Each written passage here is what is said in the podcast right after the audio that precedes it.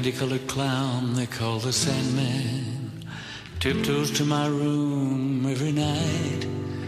Just to sprinkle stardust and to whisper, Go to sleep, everything is alright. I close my eyes, then I drift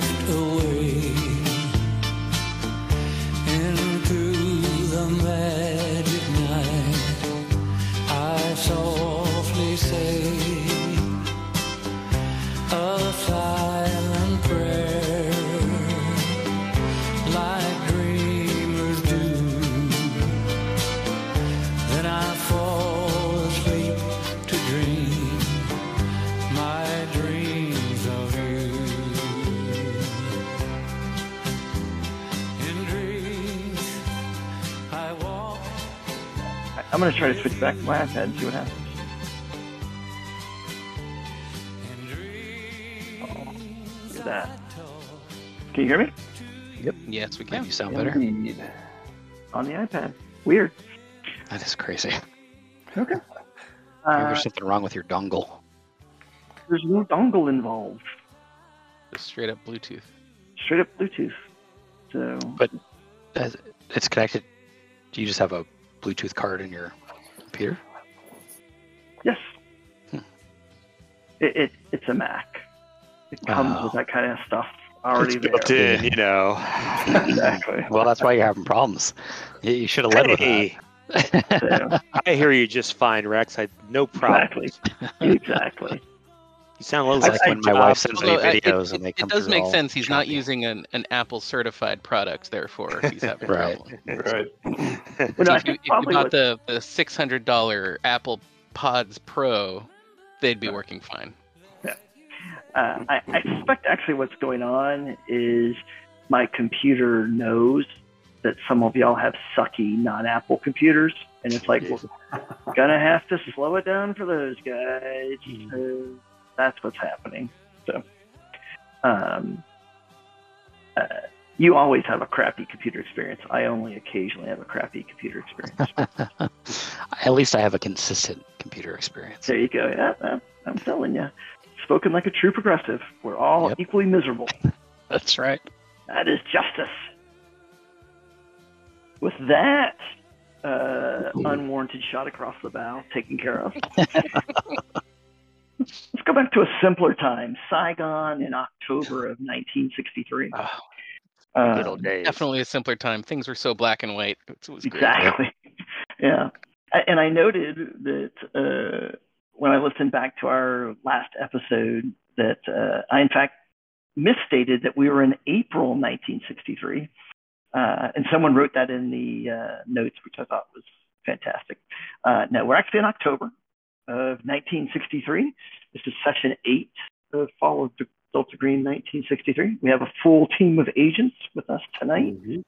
Um, we will do quick introductions and quick drinks, and then we'll kind of talk about where we are, and we'll do some role playing for a little while.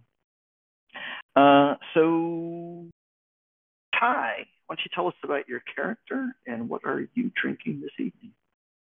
Uh, I'm playing Willie Kane, uh, who is uh, an American based at the local embassy, uh, most likely uh, working under the auspices of the CIA. Nobody's really sure. Um, and I've left my drink in the other room, but I'm pretty sure it's ice water. Excellent. Uh, and Mark, Yeah, I'm playing Greg Lamont, um, naval, uh, you know, naval intelligence officer. Into uh, his cover is to uh, like uh, observe the North Vietnamese uh, naval traffic in the area, and I am drinking uh, coffee. I got proper coffee today. It's not the instant one, and Mm, uh, Pellegrino. wow, nice mix. Mm. Uh, and Jesse, I uh, am playing my, my good old uh,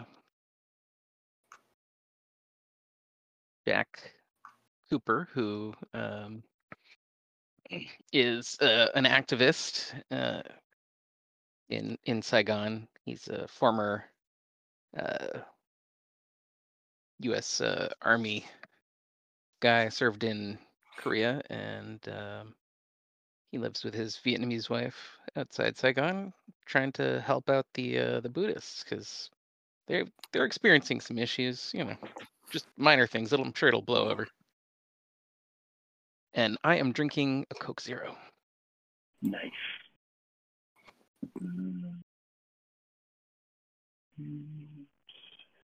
That leaves Jason. That's me. Playing Lin Sung. She is uh, uh, an interpreter by day, interrogator by night, uh, working with the Central Intelligence Office of the Republic of Vietnam. Uh, she is a good Mandarin by upbringing, a good Catholic uh, for the for the visibility of it, um, kind of a folk religion animist um, by family. I am drinking a whiskey highball, Mm. Nice. and we'll probably have a couple more. I'm not going to the office tomorrow. I am working, but Excellent. this game's gonna make me mad. Excellent. Uh, and I uh, am going to work early tomorrow, uh, and I managed to spend probably about four of eight hours at work today. So, like, basically half of my day, about four hours of uh, work today, I spent getting about 15 minutes of work work done. Um, uh, which was just fantastic. So, but I get to go back tomorrow, and I'm hoping that everyone understands. Uh, actually, at some point in time, someone said, "Well, uh, I could talk about this situation. We could make some. I could give you. I could give you some progress on the situation." I said, "Progress is not a word I would associate with anything that has taken place today." And then everybody's like, eyes kind of. They all started looking at the floor, and I'm like call them like I see them. So anyway, We Uh, didn't somebody- even argue, huh? They were they were just like, yes, you are, no, you no, are no, no, correct. they, the, the puppies all knew that they had peed on the floor, um, and uh, they were, yeah. There's everybody in the room knew this, the status of why nothing was getting done. So, uh, or why nothing was ready to be done. Let's put it that way. Uh, in any event, again, not 1963, not uh, Saigon, a simpler place where everyone always gets things done in an efficient manner. Um, housekeeping before I forget, uh, the black book is up and it looks like everybody is logged in. Um, Willie Kane can restore his stability to a positive one and actually make that a positive two. And Greg Lamont can also restore his st- stability to positive two. Okay. So, um, and when we kind of wrapped up, we faded to black with Lin Sing finishing her conversation with uh, um, uh, Colonel Tung, the third most powerful man in the Diem regime, who's kind of the overall head of special forces. Uh, but Willie technically was still at the Hotel Majestic, having dinner with Sophia and observing some interesting dining arrangements across the way. And Greg Lamont was still out with the South Vietnamese Marines, who hmm were thrown a curveball when they were asked to not practice amphibious assault tactics, but rather practice urban combat clearing operations. So uh, I kind of want to give each of you a chance. Well, let me back up. Um, I did a recap in our shared Google Doc. Uh, so does anyone want to take a look at that and see if they'd like to add something to that or use that as a prompt to move forward? But my thought was that I give Willie Kane and Greg Lamont a chance to either talk a little bit more about how those things closed out uh, before we move to the next day. Yeah, I think with I think Greg is big. The main thing on his mind is why all of a sudden they're worried or they're interested in practicing urban combat rather than you know why the why the change in the in the plans like what Right. his wheels start spinning why they're gonna you know what kind of operation might they start thinking about planning Right. based on urban combat and that kind of thing. And you definitely get the sense that it wasn't the uh, you know Marine Battalion, the South Vietnamese Marine Battalion commander's idea to throw his guys a curveball. He was ordered to change his training op by General Den. And as just a reminder, General Den is the commander of uh, the ARVN Third Corps, which uh, is centered in the Saigon area and basically is responsible for Saigon and the area immediately around Saigon, um, particularly to like the northwest and north of Saigon. Uh, Four Corps is responsible for the Mekong Delta.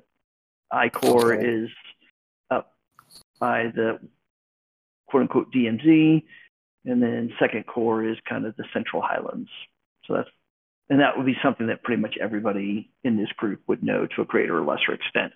Okay. Hmm.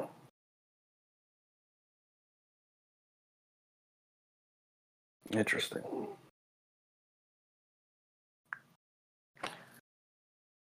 Okay.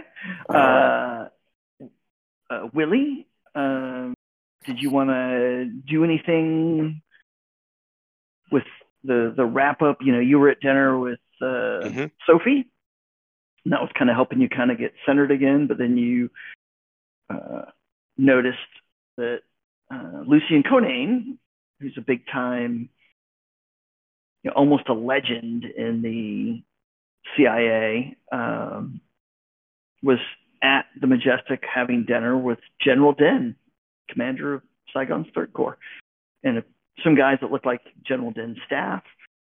Too far away to hear what they were saying, but you didn't realize Conan was in country. And you certainly don't know why he's in country or what he is um, working on. He, you know, he wasn't at the embassy earlier in the day when you had your all hands on deck meeting. Um, so I didn't know if you wanted to do anything else with that, and if so, what that thing might be. Uh, a couple of questions here. Uh, let's see, it's General Dien with an N, but the D I leader. Oh, H. Okay, never mind. Um, so yeah, yeah. The the the dinner with Sophie went well. Uh, she was someone I could confide in and and talk about. However, upon seeing Lucien and the uh, the uh, the general, I, I become noticeably distracted, and I've I've started to tune her out.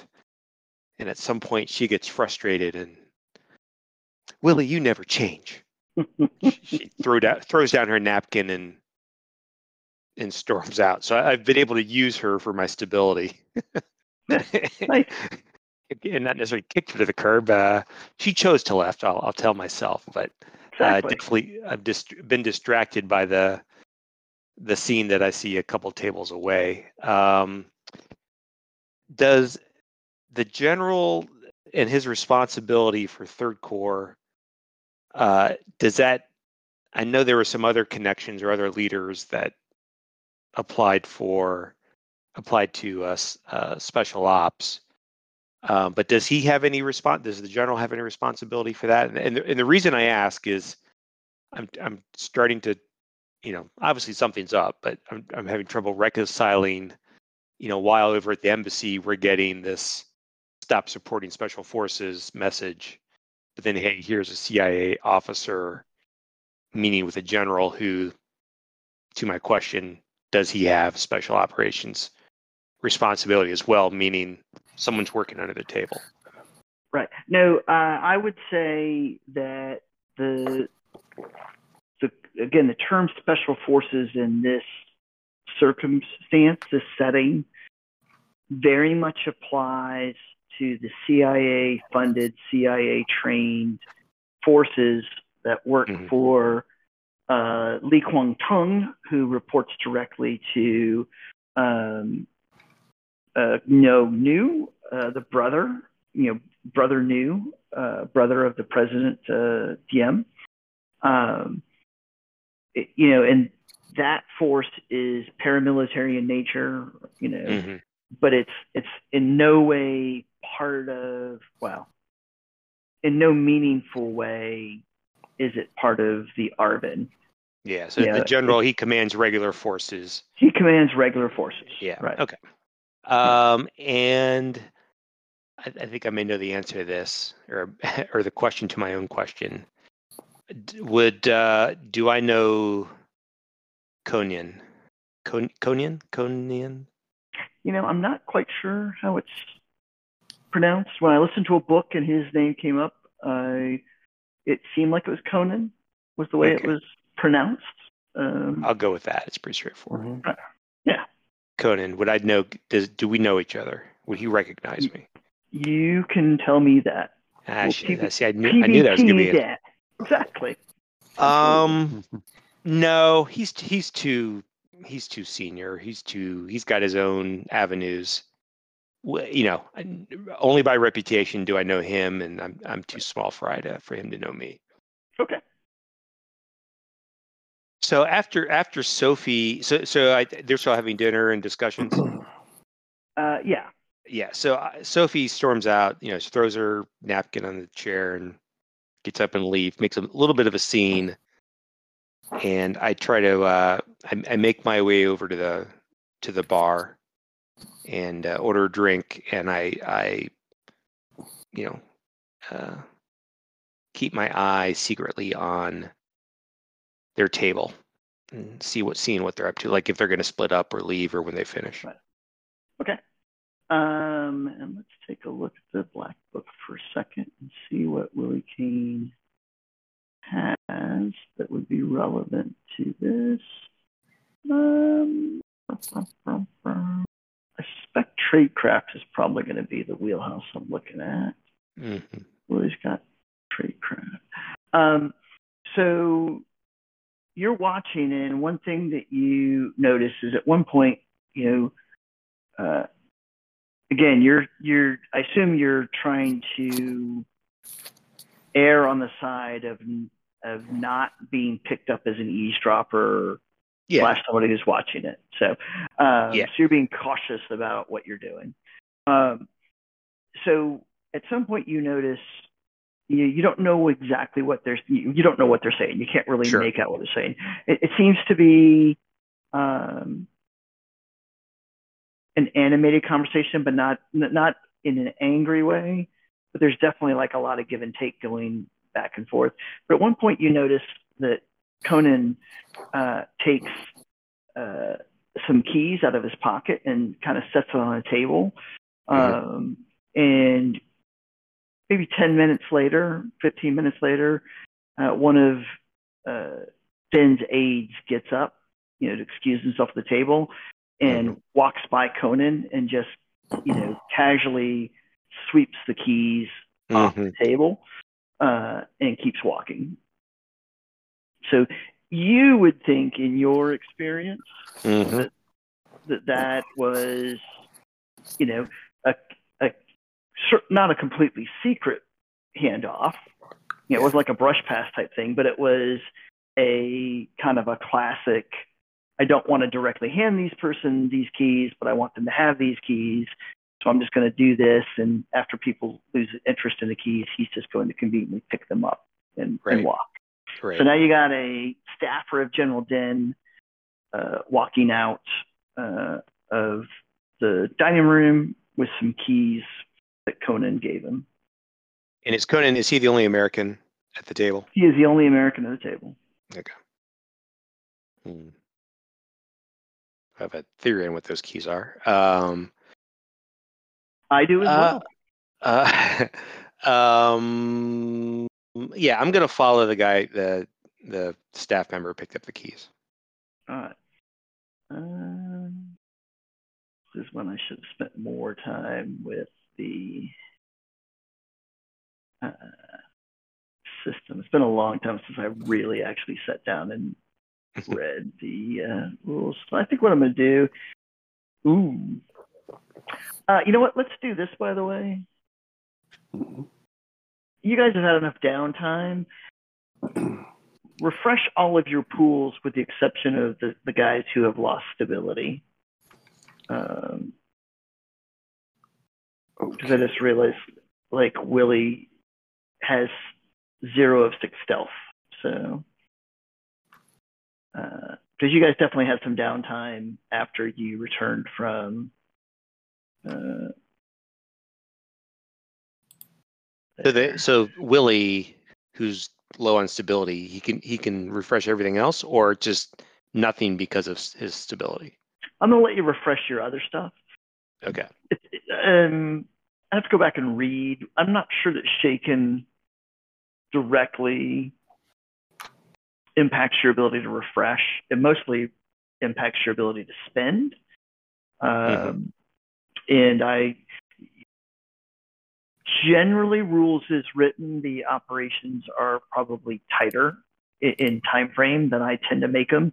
And the idea is that you you probably won't refresh much of anything, or maybe just refresh a little bit. Uh, and that's part of the game again is the you know the spiral down where you have you know Yep. fewer and fewer resources. So, um, but I noticed you were sitting at zero of six stealth, uh, Willie. So I Yeah. uh, And if we had spent, would Black Book just show us? Would it be like? Because I'm not seeing if I spent anything. um it, If you hit play, Oh, there we go. Because I yeah, there we go. Yeah. Got it. and one thing I dislike about this interface is I don't necessarily see exactly what you like. I don't see your individual sheets, and if I go into your individual sheets, then it messes up Oh, can't. Yeah. everyone's ability to do stuff. So hopefully, at some point, they're gonna uh, throw that, you know, get get that to work a little bit better. Um, but it looks good now. So uh, Willie, if you want to, you know, spend any, I assume you don't want this guy to realize that you're following him. Hey, where are you going? Yeah. No, I'm uh, Well, I don't know, maybe you do want to. I'm blending into the crowd. I'm, Yeah. you know, looking into shop windows and checking the Right. reflections and trying to catch the right lights. Is he? Is he? Does he remain on foot? Yeah, so he's going out. I mean, he's heading out of the um, dining room, and it looks like he's heading towards the uh, you know front lobby exit. Mhm. Um, so he's he's not gone to the stairs to go upstairs. And the Majestic might be classy enough to have an elevator. He's not going to that place either. Um, so it looks like he's going to be exiting the building. Uh, Yeah. So he doesn't seem to be doing anything that would suggest to you that he's, you know, counter surveilling or anything of Mhm. uh, that nature. Um, so it shouldn't be very hard to avoid detection, but it would be a stealth roll if you're trying to avoid detection. Um, so it, it- won't be a difficult test, but if you want to spend, it might even be an easy test. Uh, yeah. Let's see. Uh, yeah. Okay. Yeah. Your uh, trainers, when you know, while they did wash you out of field operations, and said maybe you should go over and talk to the, the you know, the handler guys. We need people to do that as well. Begrudgingly would say, well, you know, that time you didn't get caught, so that's good. Uh, so you succeed in following him.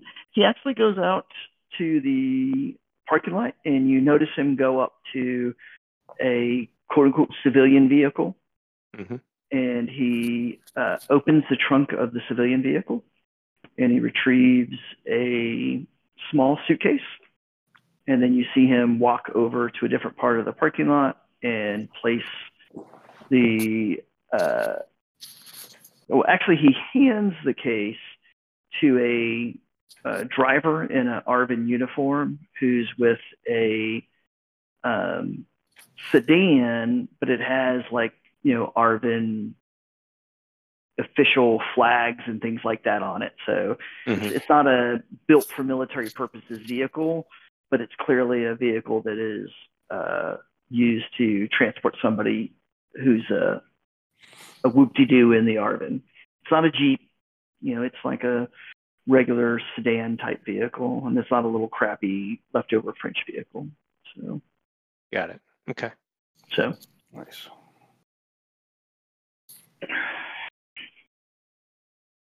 What do you want to do with that information? Uh, does the this the staff member I've been following? Does he head back inside? yeah, after he he takes the case over, says something to the driver, the driver, you know, snaps to attention, throws him a salute, takes the case, puts it in the trunk of that vehicle, and uh, you see this guy turning and he's starting to head back towards the front entrance of of the Majestic. And is the driver staying, or is he driving away, or just? He's staying. He's he's putting. I mean, depending on how you split your time, this guy's walking back. It looks like this. The driver's putting the suitcase in the trunk and you know, closing the trunk. And Uh, suitcase or briefcase? I'm going to say small suitcase. I, I, it, it definitely was not something that you would call a, a briefcase. A work briefcase, yeah. Yeah. Um. Okay, I'm I'm gonna I- I'm gonna keep my eye on the driver. Okay. Uh, so the um, aide, you know, heads back in, you know, goes in the front doors. He's back in. The driver's just doing the kind of thing that you would kind of assume anybody does when their job is to drive people from point A to point B and then wait until they're ready to go from point B to wherever else. So he's standing around, you know, pulls a cigarette out, smoking a cigarette, kind of peep, kind of people watching as people go by. If a pretty girl goes by, he definitely, you know, uh, tries to stand a little straighter and make sure his uniform's you know, nice and crisp and maybe chit chat a little bit. So And I, and I'm sorry, did the suitcase go in the trunk or did it go in the like the back seat? trunk. Hmm.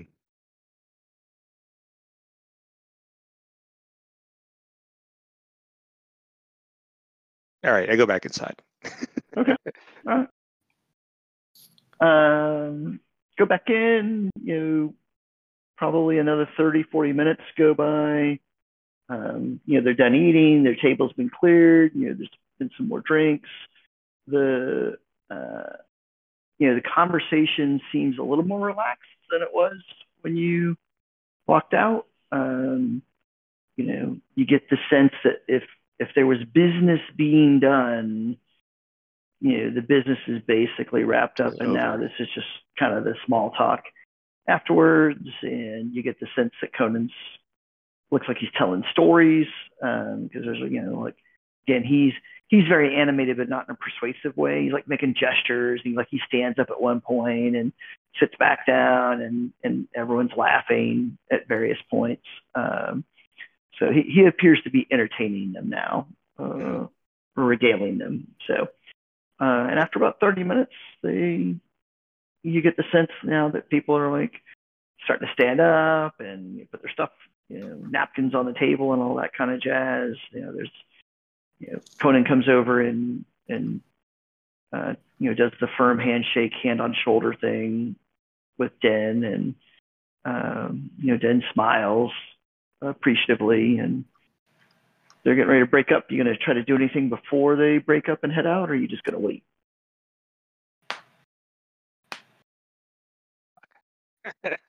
Um,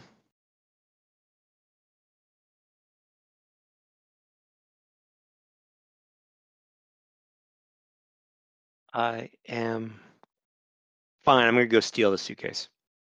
Nice. How does one plan to do that? There's that part, I guess. All right. So, uh, you want me to jump over to Greg Lamont for a minute and see if he has any more exciting Sure. nighttime adventures of South Vietnamese Marines. Sure. So, Greg, anything else you want to do? The you know the Marines have been out there for hours. You know, again, running through drills. You know, you definitely get the sense that um, the investment that the United States Navy and the United States Marine Corps has made in these guys has been has been. These guys seem pretty good. They seem pretty squared away Mhm. you know, their their uh, um, commander is a fireball, and you know, uh, is hard on them, but not in a um, jackass. You know, I'm in charge here way. More of a Right.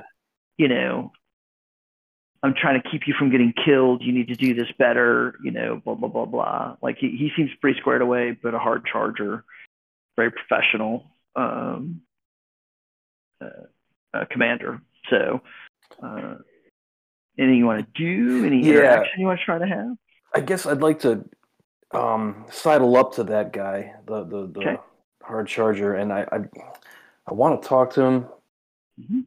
and ask him, see if I can suss out any. Uh, how, how do I approach this? Uh, I basically want to get him to talk to me and maybe let me know why this would, um,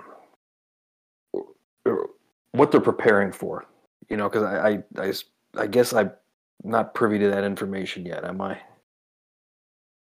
Did I did I hear anything about why this would have this exercise Yeah, would have no, changed? Nope.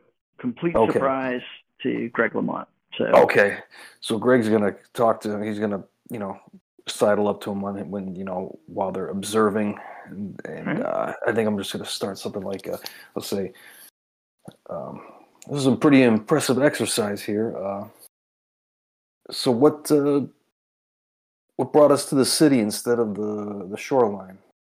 Hmm. Well,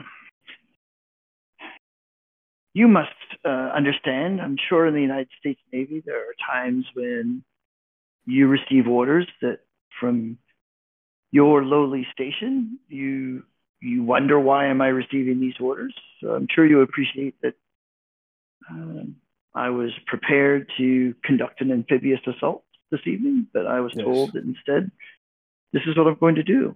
So I will say that the communists uh, rarely are uh, generous enough to line up on a beach that I can assault. So it, Mm-hmm. it makes some sense to me that the communists could uh, come into the city, uh, particularly if they have the assistance of traitors. And if they were to seize buildings within the city, then my Marines would come kill them in those buildings instead of killing them on a beach. Aha. That's an interesting development. So this is what we think the conflict.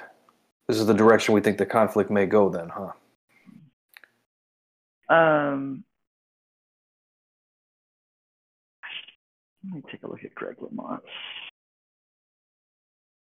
You know, the the and actually, I guess probably this guy would be a major, uh, Mhm. not a not a colonel, but he's a major. So he he asked you what you think of the, you know, the work and the quality of of his unit. Is he's, you know, how how is your report going to to read about our uh, our efforts here. Well, I mean, my report will be favorable. I mean, your your your troops are obviously very. Uh, what's the word I'm looking for? Uh, you know, it's tactfully sound, or not tactfully, like tactically sound. Um, Mhm. It's good, uh, good cohesion, all that kind of thing. I mean, obviously, this. I mean, this is a new exercise for them. I'm sure they're going to tighten it up more as you as we continue to do these. But um, this is very encouraging first performance. Indeed. It is it's difficult to keep them so finely trained when it seems like we are never allowed to actually go and kill the communists. Hmm. Wonder sometimes if our training and our resources are here to protect against things other than the communists. And you get the sense that Mm. after he says that, he almost regrets saying that. and then he Mm, kind of okay. then he then he uh, you know gets real interested in something that one of his companies is doing, and he, he runs off and starts Okay. chewing some chewing some ass. Um, uh, so you're not entirely sure whether he decided to go chew ass because he didn't want to be talking to you anymore, or Yeah, if he really actually saw something that that he felt like needed to be corrected. So, right. um, so I've I've done what I want to do in this with this Greg Lamont scene, but if there's something else you want to do, let me know and we'll explore. No, that was a no, that was an interesting little thing he Okay. let fly there, so that's good. All right. Um, and Lynn, anything about the end of your conversation with uh, Colonel Tung and and you know finally getting to go home uh, that uh, you want to do before I get back to Willie breaking and entering? Um, no, I don't think she has anything else. okay. Uh, so Willie, do you really want to try to steal this suitcase? Yes, okay. Well, walk me through that. emphatically. Um, all right. So if they're if they're kind of wrapping up, I guess I got to ask act fast. I kind of miss my my probably better opportunity to be um, clever about it. Uh, what I remember about this driver, big guy, little guy, clearly, South Vietnamese guy. How big could he be? yeah, Um, military, right? I mean, Yeah, but no, um, he he you know looks like he's you know from the distance. Your sense was he looked pretty nondescript. You know, he, he's in a dress uniform versus a not like a full dress uniform. yeah, he's not wearing combat stuff. He's wearing Yeah. the kind of stuff that gets worn around headquarters. You know. and his car was in a kind of like a parking lot kind of thing, open. Yeah, it's, it's uh, I'm not sure how big parking lots were actually were in Saigon at this time, Yeah. but it's it's parked near the hotel, you know, but it's not in a secured garage or anything like Mm-hmm. that. It's parked on this on a street, for lack of a better term. What's uh foot traffic like? in the area? Medium. I'm thinking of witnesses. Uh, yeah, this is this. If you were to take direct action against the driver, you probably are going to have witnesses. Okay. Uh, I'm gonna uh, uh, uh, not quickly, uh, rapidly walk Okay. uh, over to him, and I'm gonna punch him in the face. Nice. Pow. You're really doing this. I, I'll, s- I'll- yeah, hey, hey, uh, you got you got a light? You got a light? Is this I your kinda- way of kinda- saying you don't want to be in the game anymore? Uh, no, this is this is how unimaginative I am with with my problem solving skills. He's he's just demonstrating the the U.S.'s subtle approach to, to Vietnam. Also, also, uh, also, uh, uh, no, I forget what I was gonna say, but yeah, Uh, yeah, I'm trying. I'm trying to do this as quickly as possible. I'm gonna, I'm gonna fake him with a, hey, you got a light kind of move, and as I get close to him, I'm gonna, I don't know, I'm either gonna punch, I'm gonna punch him and then ram his head in the, in the, into the, the car. That's my step one of my plan. Wow. Okay. You know, I'm trying to remember the last time I had the that reaction. It was either when uh, Juan Carlos pulled the gun on like the main muckety muck for the Cuban resistance Yeah. community, or when Jason's character kneecapped the guy Yeah, was bring that one up. Neither one of those I saw coming. Uh, I did not see this one coming. Okay. and were they so, successful? I think is the more important question. um, Define success, right? Both. both of those had uh, meaningful impacts. There we you it that go. way.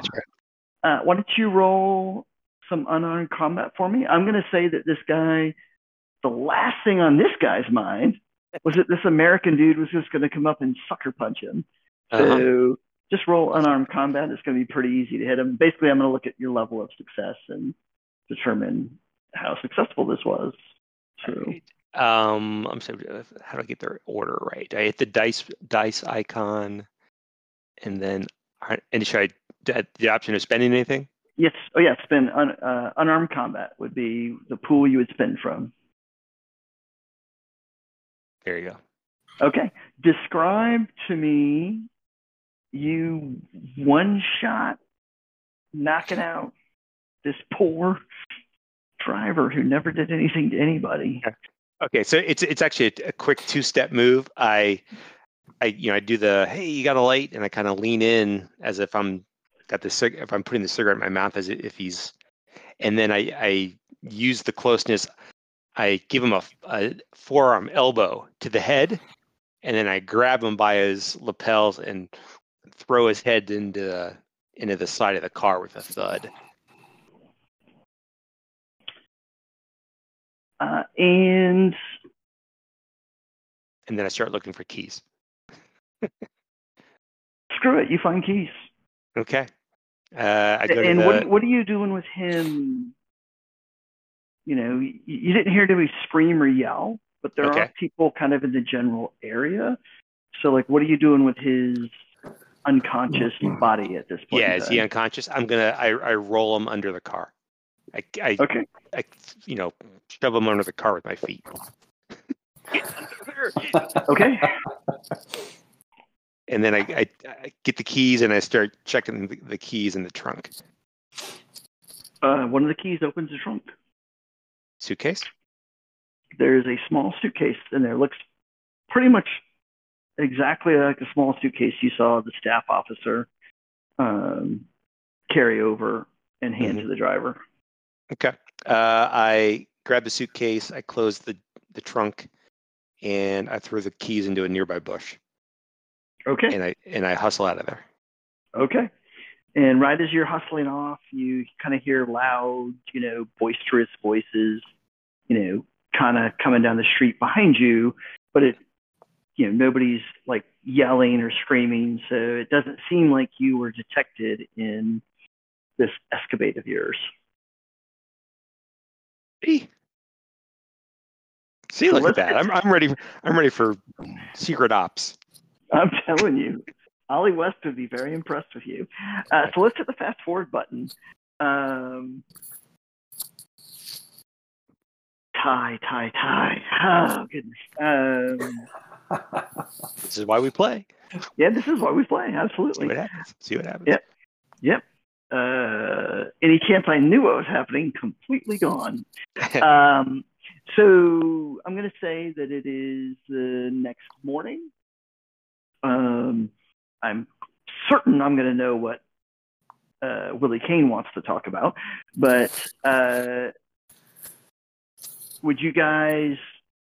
I'm assuming that you guys would have kind of a let's touch base regularly, even though we're kind of in this hiatus while Willie and Greg recover. So would would y'all have like a regular meet at your safe house? Would that be a, a safe assumption?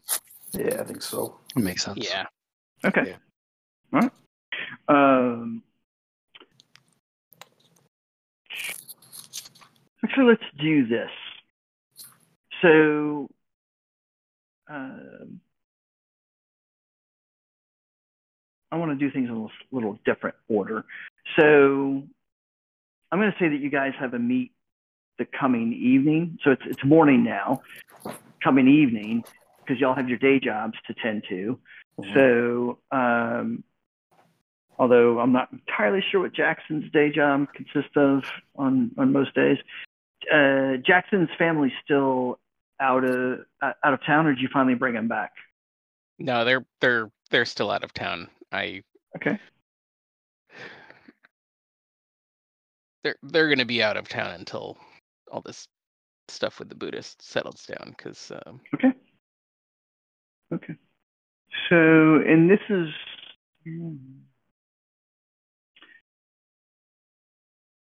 This is why Rocket being down sucks. Because Jesse and I talked about something on Rocket, and of course now I can't access it. So, um, So did we Jesse- about? well, you're going to know in a second. Okay. Um, So Jesse, in the morning when you're getting ready to go out about your affairs, when you come out of your residence, um, you're a little surprised to see a U.S. Army officer, appears to be a major, uh, with two United States Army military policemen and then there's like a jeep parked in front of where you live, um, and you know the officer has been standing there for an indeterminate amount of time. Um, but when he sees you walk out, he's, excuse me, uh, Jackson Cooper, retired Corporal, United States Army. Good morning, Major. How can I help you? Yes, uh, he sticks his hand out to to shake your hand. I'm uh, I'm Major Rothman. I'm with the uh, Judge Advocate General's office. Um, could I could we talk maybe inside?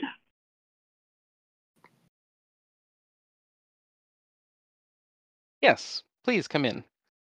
Right. And the two MP guys, don't know why I'm doing this, you know, just kind of lounging around. He gestures at them to to stay outside, so they don't follow in. So now he's going to get knocked out, and who knows what's going to happen.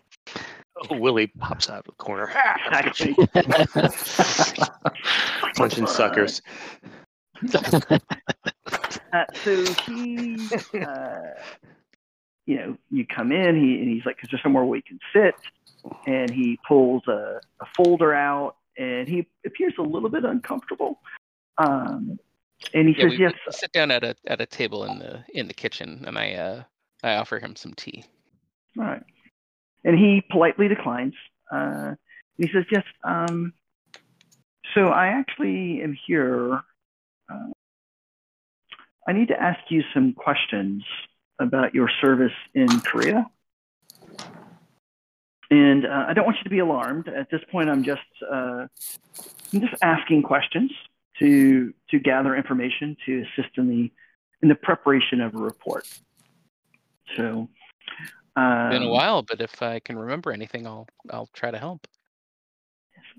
and he um you know kind of goes through the boring stuff you know you know kind of the confirmatory you were you were a corporal and this was you were assigned to the seventh cavalry and what uh you know what regiment and what uh i guess technically they would have said troop probably. Maybe still said troop not sure. Uh so he's kind of going through all the basic biographical background stuff. And then he wants to ask you about that place that you told me about that I can't remember now. It's gave in me- my notes. Oh, is it in yours? No Gun Ri. Eh, no Gun Ri, yes. He wants to ask you about an incident that took place at No Gun Ri. Jack gets very still, Hmm. and his eyes go a little dead.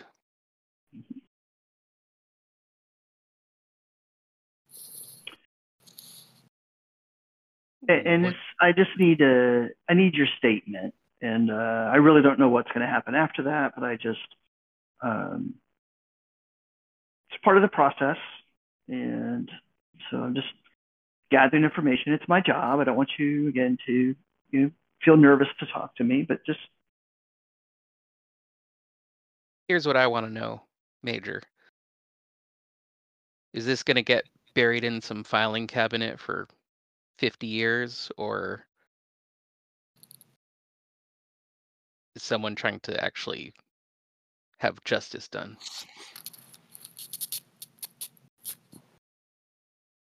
and it, it's interesting because when you say that, you get some, you detect a noticeable change in his demeanor. Uh, uh, initially, he seemed to be kind of a, um, you know, a little bit awkward and a little uncomfortable and a little apologetic. Um, you know, almost like you know he didn't, he wasn't comfortable doing this, but you know he had a job to do. But at the point in time that you say that, um, his demeanor changes and a much more confident look uh, comes uh, over him. And just here's the here's the best way I could convey what's in my mind. Uh, you remember the movie The Usual Suspects hmm and the and the Kevin Spacey character, um, and basically, hopefully, I can spoil this to anybody at this point in time. Yes. Spoiler alert. at the at the end of the movie when he is leaving the police station and his character changes like all those just little subtle changes in like how he walked how he acted how he looked. Those Yep. types of things take place. And he uh, the major looks pointedly at you and says mr cooper where this goes very much depends on you. Everyone has secrets now don't they some secrets are dangerous secrets some secrets, if they were revealed to the wrong people, the wrong place, could cause great pain, could cause danger to their country. So, Mr. Cooper, what I do with this report very much will depend on what you do. Well, I'm going to do the same thing I've always done follow orders. And he makes a note in that. Uh, and he says, Well, Mr. Cooper, at this point, I'm going to indicate that I met with you. I'm going to indicate in here that you followed orders. I'm going to indicate that nothing else remarkable came out of our conversation. And I'm going to close this file. And I'm going to send it to a place where it's going to get locked away in a filing cabinet. When the day comes that it won't do our country damage, you come talk to me. I'll give you a story. Um, it might be best if you forget all the stories that you think you might know. And he gives you a kind of a wolfish smile now. And he says, Charming home. Thank you for your time. I hope we never have to meet or talk again. And he stands up and he shows himself out.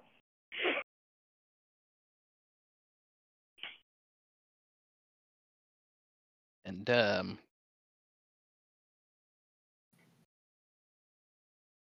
Jack has uh, his hand on on his bayonet, um, where the major couldn't see it, and he's just white knuckled, holding on to the to the handle. Okay.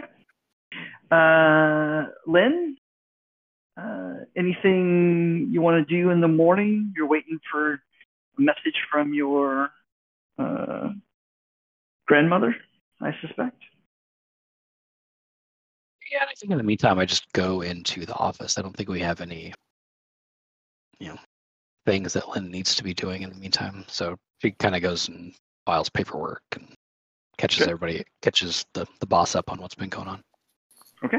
And Greg Lamont, you probably spent the morning typing away Yep. uh, your evaluation. Mhm. So- Willie Kane, what did you what did you do with your morning or your late night? Um, I, think I know the answer to this question as well. kind of like the same one as as the one I asked earlier. Uh, what what does Willie Kane? Like I'm, I'm trying to understand what he he he thinks he thinks okay. about about recent events. Like I, I know I, I know I had this this kind of big drop in stability. Hmm Um, uh,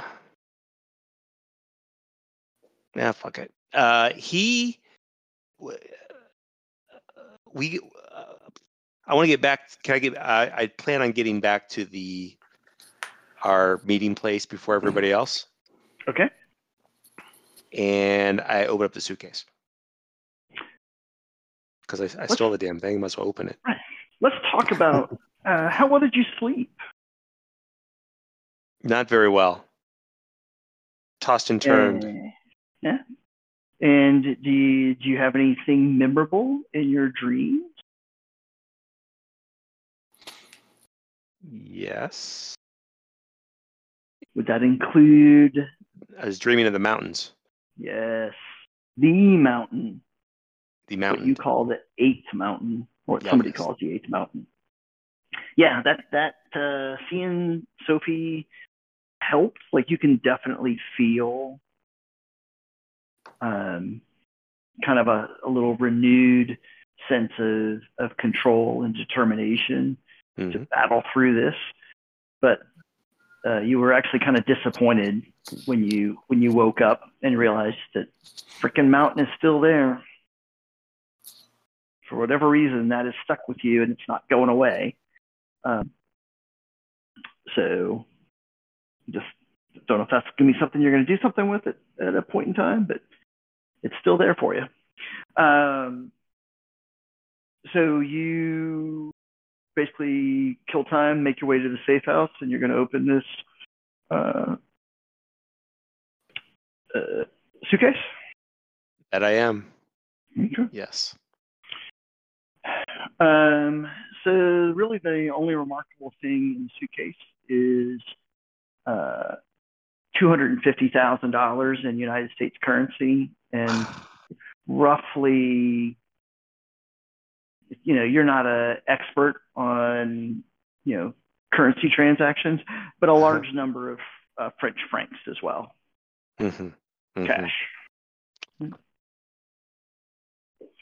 Mm-hmm. That's really the only thing of, of value in that I, I of interest frantically, or value. I, fran- I frantically dig through the. the something's got to be here. Yeah. I'm throwing Money. money aside, looking, looking in pockets, looking. This is it. A payoff. You got to be fucking kidding me. Hmm. I- I, I toyed with dramatically altering the contents of the suitcase given your dramatic course of action, but I, I was afraid that all I was going to do is screw things up. So I'm just leaving it with what was always in the suitcase, which was a large amount, yeah, clearly $250,000 United States currency, and then whatever, you know, French francs are worth, you know. I uh, So- he's got this fistfuls of fistful of uh, crumbled dollars and, and francs, and, then Willie kind of sits down cross-legged and goes, "But what's the payoff for?" Dun, dun, dun. Okay, there you go. yep. Um, so, uh, Lynn, um, you get a message from your uh, grandmother that she, in fact, has uh, found the person that she thinks you should talk to. I need to go get my notes pulled up. And, in fact, let's get those notes pulled up. And let's actually double down here and get one more thing pulled up. Um, but she tells you that the contact you're looking for uh, is a, an administrator at the Petrus Ky uh, quote unquote high school, the school that you actually attended uh, as a student. Uh, and that she would be able to see you in the uh, early afternoon. And uh, she was done with her duties, and that you were invited to come visit her at the school. Okay. Hmm. Uh, and uh, Jackson, how how does your day go now that you've had um, this encounter with your past? Um, I'm gonna head to my uh, dojo or whatever it's whatever they call it. Pagoda. No, no, Oh. no. My martial arts. pa- Oh, dojo, okay, yeah. All right, there we go. And um, work out some of my frustration. Okay. Uh, and uh, you're pretty regular there, correct? Yes. and the uh, everyone kind of notices that you're you know you're you're punching a little harder, you're throwing a little bit harder. You know, a couple people don't even want to spar with you after a few you know a few different uh, routines, and uh, they're all kind of look inside, and finally, the the head of the dojo comes to you. Jackson, has have we caused offense? No, I I I apologize. I should not have brought this anger here. And I I bow and apologize and and uh, leave. Oh. At some point uh, in the late morning or early, you know, lunchtime-ish, uh, a young initiate from the pagoda brings you a uh, message from your abbot with a name and a address of someone that you could talk to about the things that you saw or you believe you saw.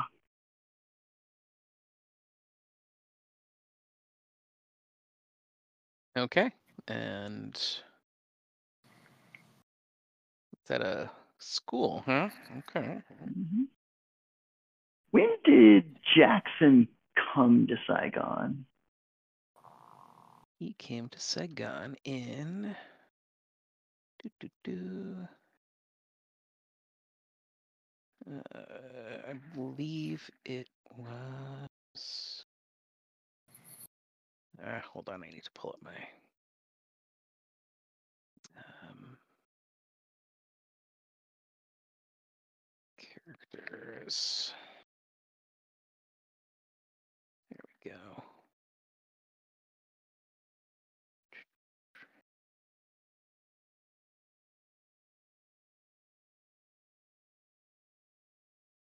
believe it was 50.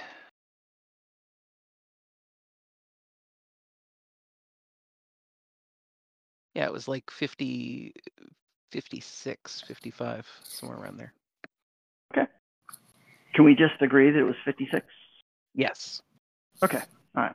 And Lynn, in 1955, was Lynn studying abroad at that point? That would be when she was, what, 19? Yeah. Yeah, so she would have been in France. Okay. All right.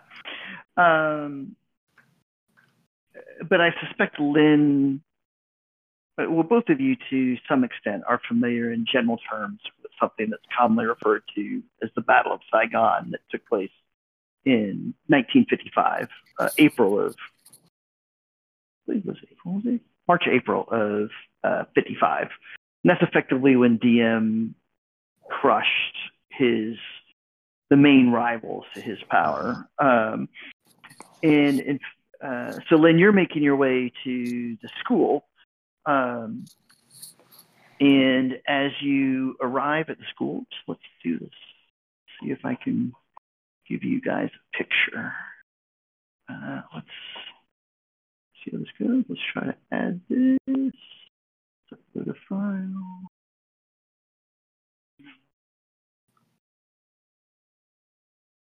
Um, probably should have done. Let's see going to work. Mm. Probably should have. Ah, there we go. Uh, so I'm going to do that. So in the chat on Discord, Mhm. I put up an aerial of the school taken earlier in time, uh, but I wanted you to get the sense of like this is a complex. This is a, a place. Uh, it's not like a single building. Um, and Yep. now I'm gonna, yeah. Uh, I mean, this was a big deal when it was built.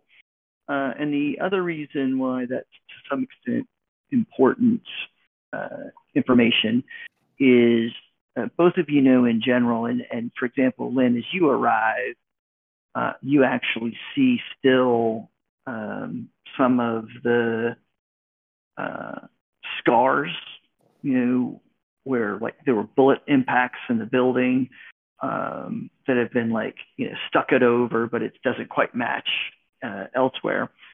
Uh, that during the uh, Battle of Saigon, one of Diem's main opponents were the Binh Xuyen, uh, B-I-N-H X-U-Y-E with the little mark over it in, uh, which was the organized crime element of Saigon, who had actually uh, contracted with the Bao Dai regime to provide security for the city of Saigon, law enforcement.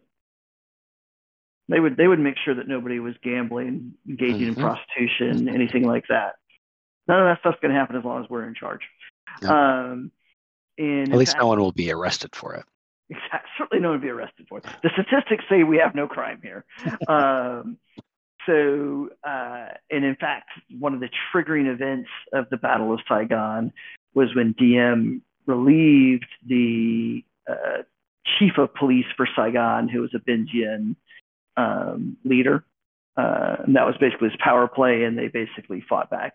So the Binh Xuyen actually occupied um, the school because it is in the Cholon district, uh, which is kind of the uh, uh, the district of Saigon that is uh, has a high concentration of ethnic Chinese, um, and the Binh Xuyen had a high concentration of ethnic Chinese.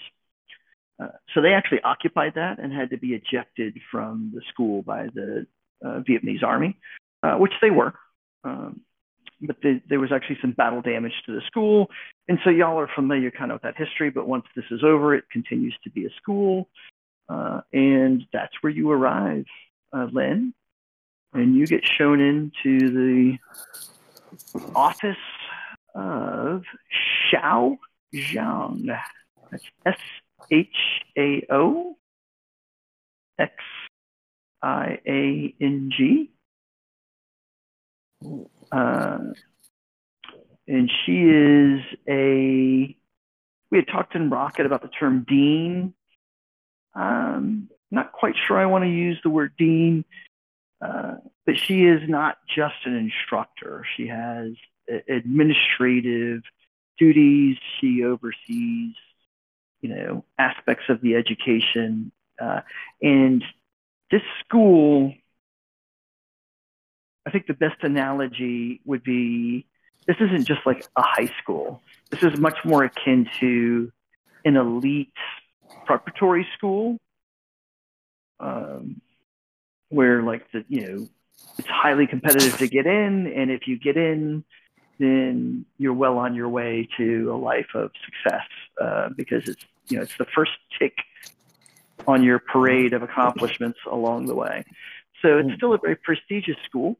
Um, so you get shown into her office, and um, you know you notice in her office it's it's not ornate by any stretch of imagination, but you can definitely tell she's made it her place.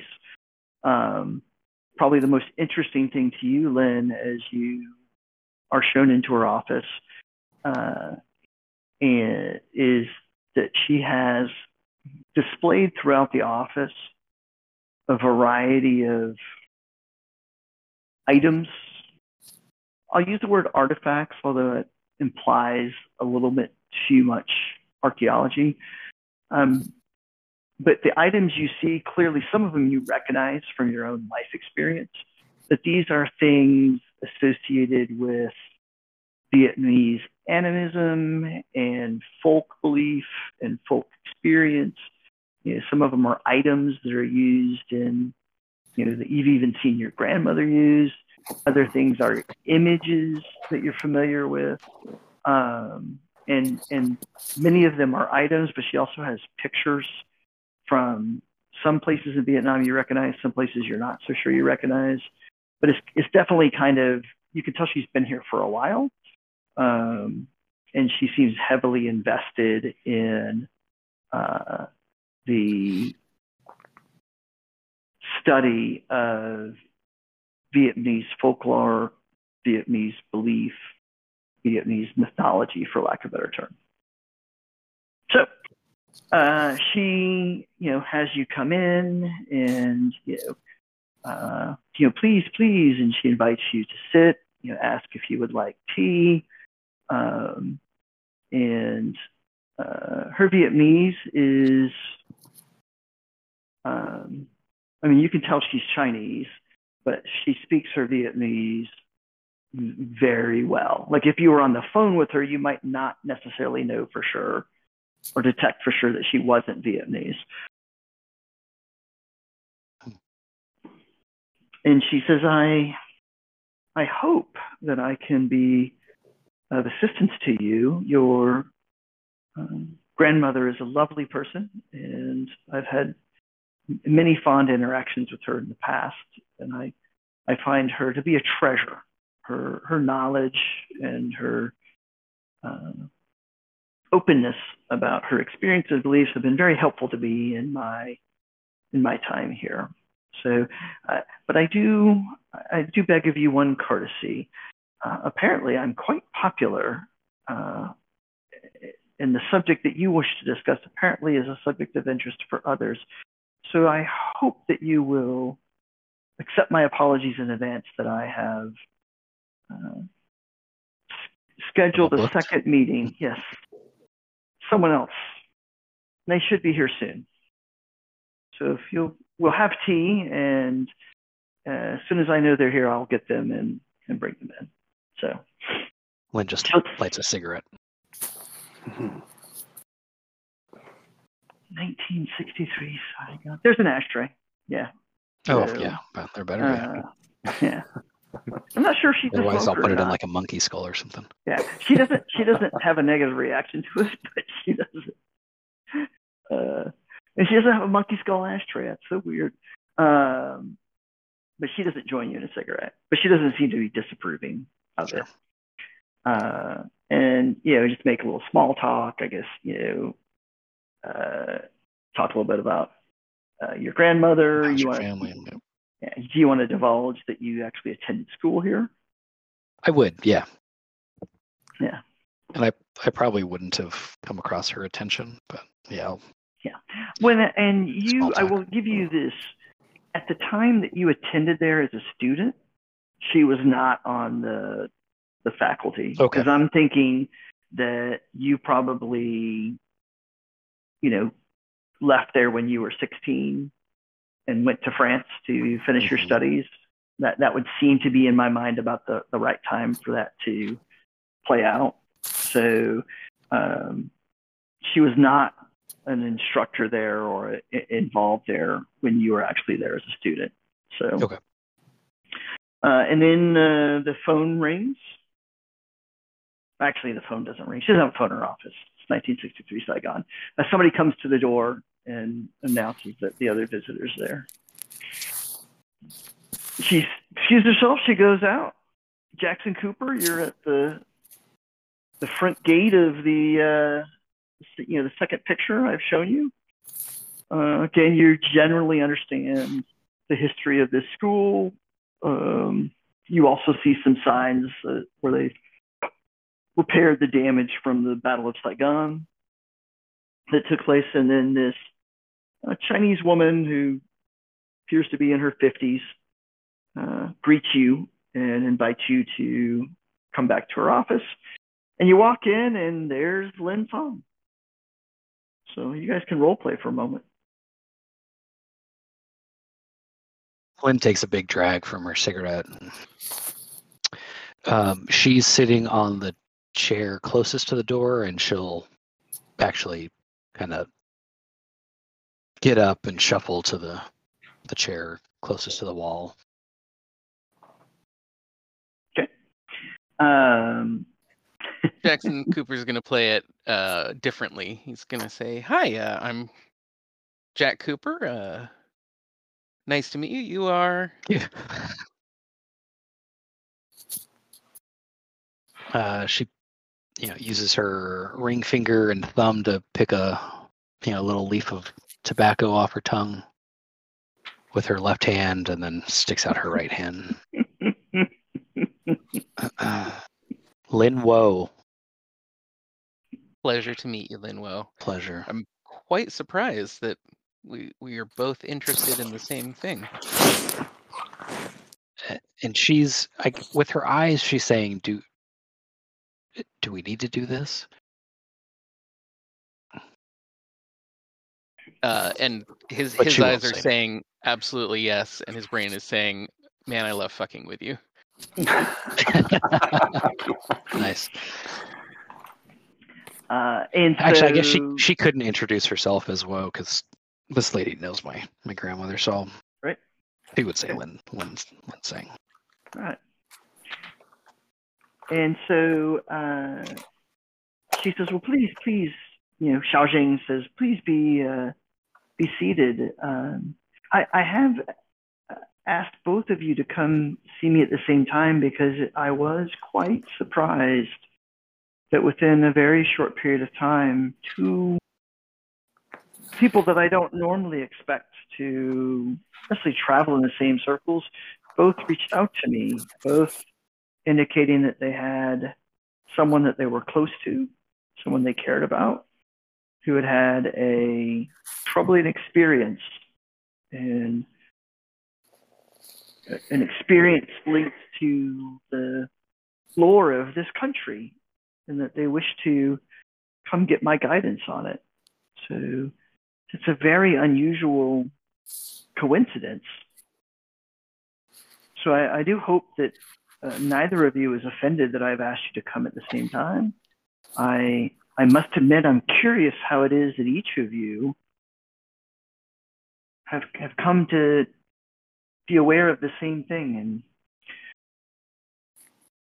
I'm curious to hear of your experiences and I will be happy to provide uh, whatever understanding I can based on my many years of, of studying uh,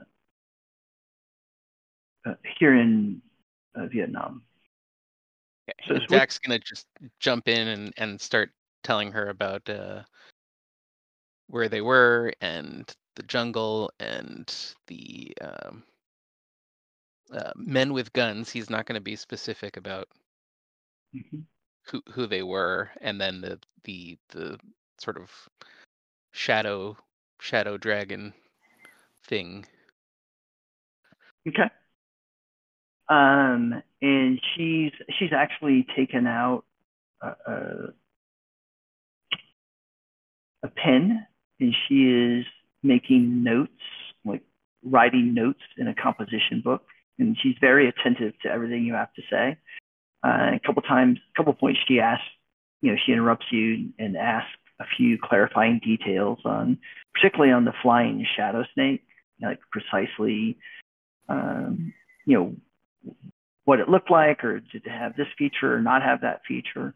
Um, you know, how you felt, you know, why you experienced it, you know, what was was going on. So she's clearly um, extremely interested in what you have to say. So when he's done, Lynn's saying, "How do you play it?" Um, I think with that covered, um, Lynn will ask about the the eighth mountain, uh, and kind of play it from Okay. the. You know, I understand the the the black dragon is often affiliated with um, the eighth mountain, and um, maybe you know trying to get some information about the lore um, you know the history and how they're interrelated Well, Sure. did, did you stop by the the pagoda that's down there? The the people there were very uh, very kind and friendly. So I just just uh, to go above table for a second to make sure you're, you're the players and the characters are on the same page. Y'all have used this term, the eighth mountain. Um, I don't know that anybody out in An Giang uh, used the phrase eighth mountain. I don't believe that they did. Y'all were just kind of as shorthand, you know, calling it the the eighth mountain. Um, S- yeah so then maybe lynn phrases it differently um, Okay. you know um, and lynn didn't ever see the picture but she or the Right. painting but she's she's sh- she's okay lying clearly. Um, and so she'll ask about you know paintings and visions of um, you know another mountain in the what is that range? Um, the uh, local are like yeah. out there is this is the Seven Mountains because there are in Okay. fact seven mountains out there. Yeah. In An Giang. So there may be And other where we got mountains, but those that cluster is called the Seven Mountains. So um so yeah, it would be somewhere something like you know in the um, in the Seven Mountains range in is it Bay Nui? Is that how you would say that? Bod Nu. Um, there there were paintings and visions of of the mountain range with an unsettling eighth mountain and uh, and then these visions of this this black dragon uh, in the in the same region just to kind of get the you know if if we can get the full story Yeah. so she's taking because if we can't be if we can't have known each other then i couldn't have been at the attack Right. so again taking copious notes on this. And and she kind of you know asked you a few clarifying questions about the paintings and where you saw the paintings and and you know um, you know what was there something distinct about this quote unquote eighth mountain a particular feature about it that stood out?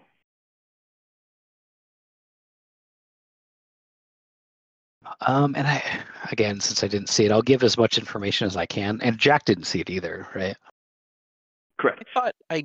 Oh, no, you're right. i don't I- think you did I- yeah i think Yeah. it was just willie who had a very bad experience and greg lamont who shrugged it off so yeah. so i'm kind of giving the you know the secondhand account um, but i will yeah i'll say that um, you know i saw it at the pagoda down in that region um, yes jackson the the people were were very kind they took great care of their their yards and gardens So again, she seems very interested, takes lots of notes, like, you know, probably a couple pages, you know, based on what each of you have to tell her. And then she, you can tell she's kind of collecting her thoughts and, um, and, and she goes into a very pleasant, very scholarly, well, actually, um, uh, you know, woman splain uh, to y'all sure uh, what what's actually happening here. So what she explains is And um, Lynn is very, yeah, it's very like with the co honorifics and very. Lynn is expecting her to be the expert. so what she explains uh, number one is that um, what Jack Cooper described encountering and what Lin Song has referred to as the Black Dragon is based on her studies not actually the Black Dragon of Vietnamese legend. That what has been described to her, and and she understands Lynn's grandmother's reference that this is a, a common confusion she's found in Vietnamese folklore. Um, the thing that uh, Mr. Cooper has encountered is something that she would refer to as a hunter. And it is a spirit not of the land, not of the sea, not of the air, um, a, a foreign spirit. Uh, and, and, and she takes the time. She then um, uses a term effectively to call it an alien spirit, but then she she takes some time to explain that the that the term alien, as we might use it in the 20th century is is not really the way that term was meant to be used in the time when this folklore and tradition came up. But this is a thing not of the land, not of the air, not of um, the natural spirits of Vietnam. It is definitely a foreign thing in, in legend. And uh, the, the legend has continued into the 20th century. This is Mr. Cooper is not the only person to relate some experience with one of these uh, these hunters, and uh, you, you get the sense that she's kind of neutral, like she's not suggesting that Jack Cooper or even hinting that Jack Cooper has a hyperactive imagination, but she's she's very much presenting this in the from the angle of, well, this is what folklore and tradition tells us.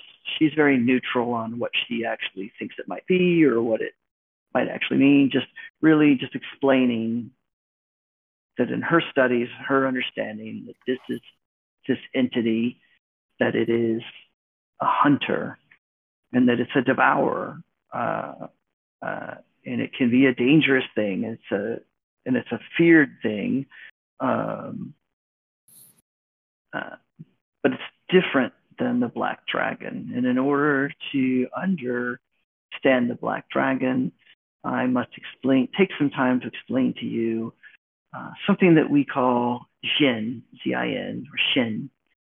Um, everything in the in the folklore of Jin, everything has a spirit.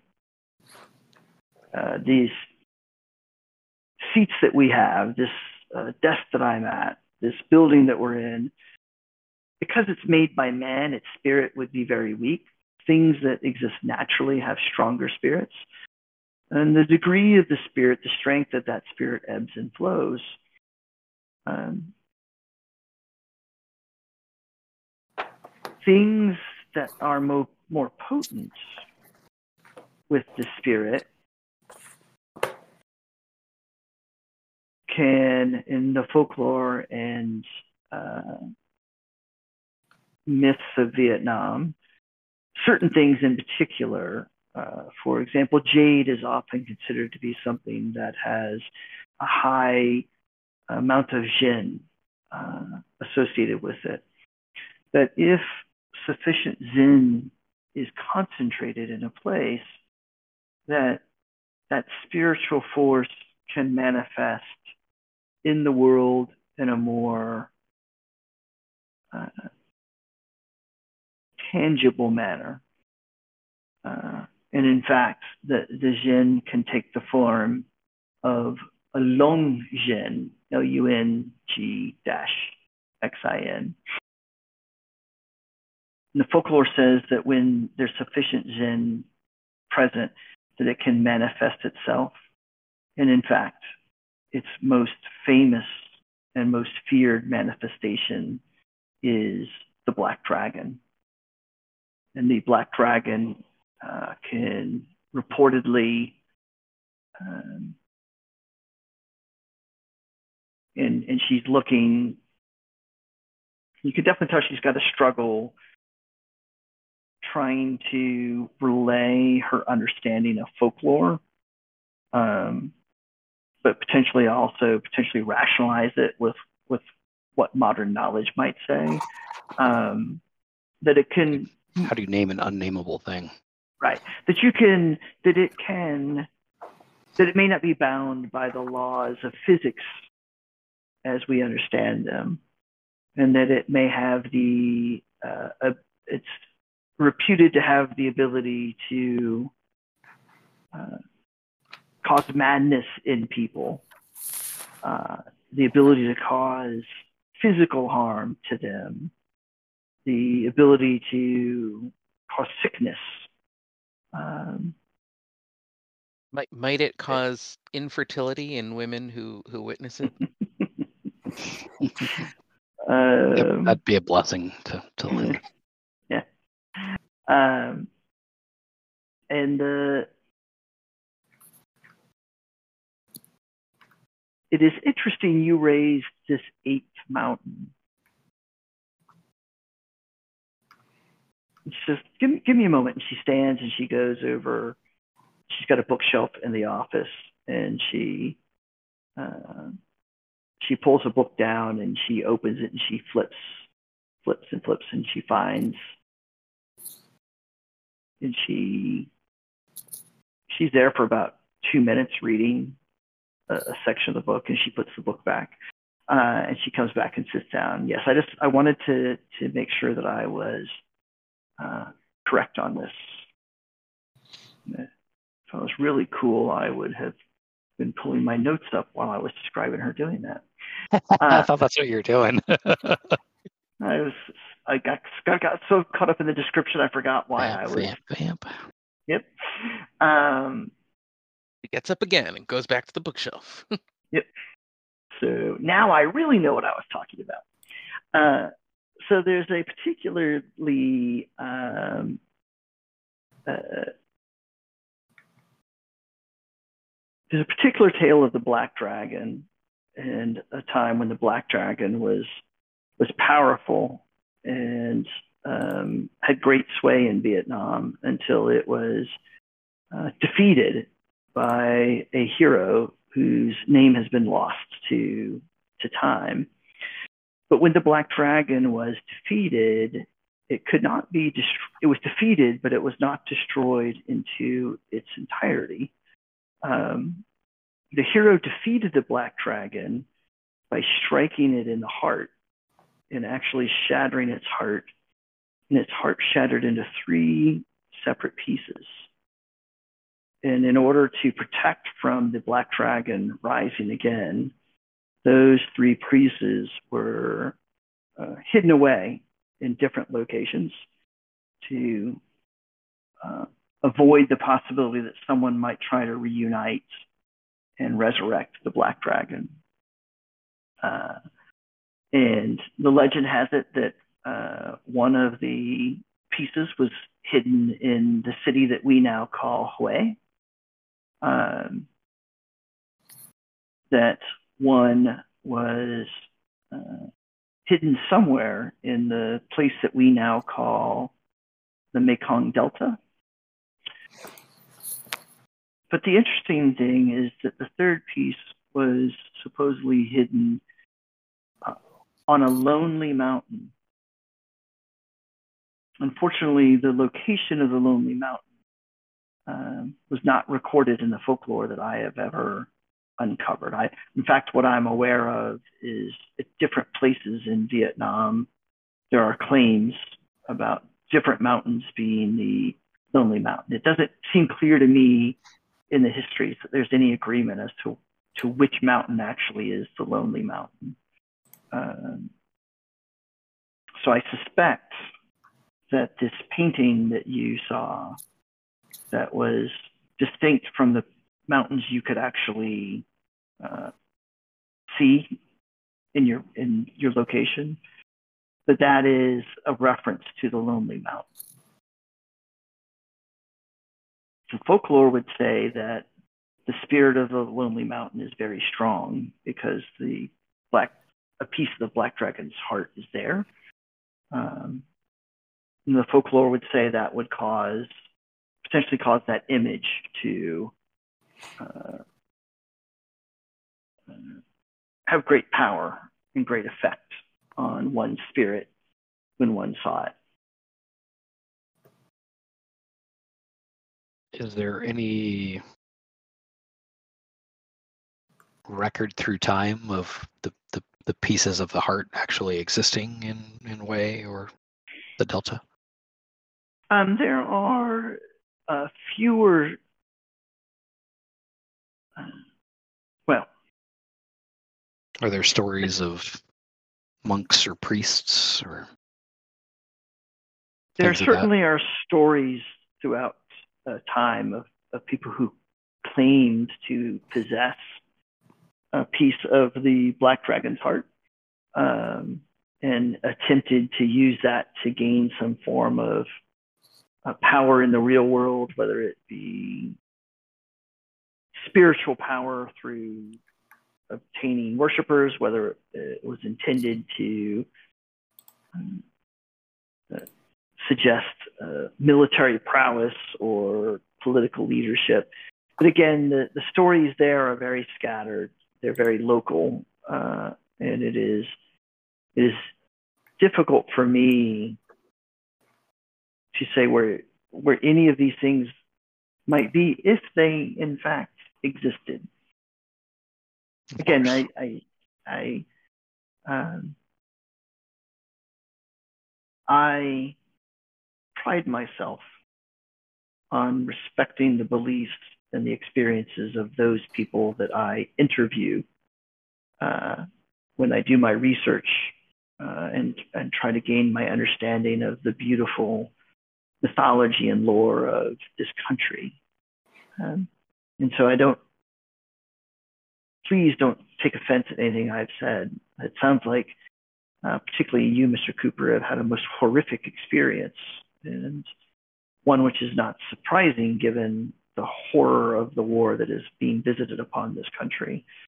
Um, but that this is what the folklore uh, would tell you about the the observations that you have. Now, again, there are those who will take that folklore and claim extreme abilities, the ability to be a sorcerer, the ability to cast spells on someone. Um, I I believe in my experience that most of those people are simply making those claims to advance a very mundane, real world interests and objectives. But the claims are out there. You certainly have found some of the more troubling aspects of Vietnamese folklore and mythology. And to encounter it, you must be a brave man. Are you talking to Shao Xiang? Oh, you're talking to Jack Cooper. Got it. Yeah, Jack Cooper. Okay, nice.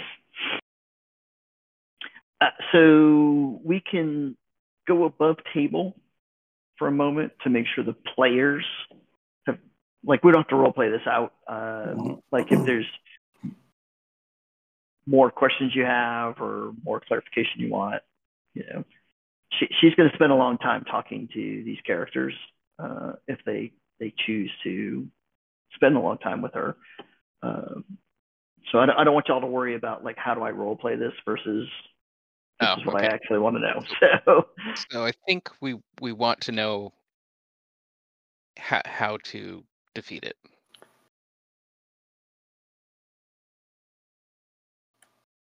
Or even if we can defeat it. the folklore would say that the three pieces of the heart, um, again, might provide power um, to those who could tap into its power.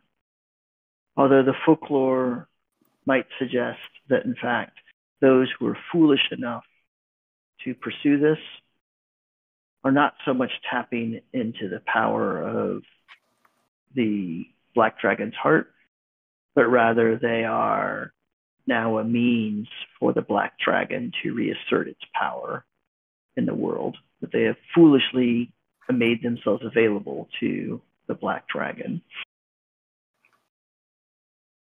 The hero who defeated the black dragon was unable to destroy the heart, just shatter it into its uh, three pieces. Uh, the folklore talks about banishing the heart, but it does not give, unfortunately, in your circumstance, any specific instruction on how one might do that. If one were to encounter this heart or a fragment thereof, where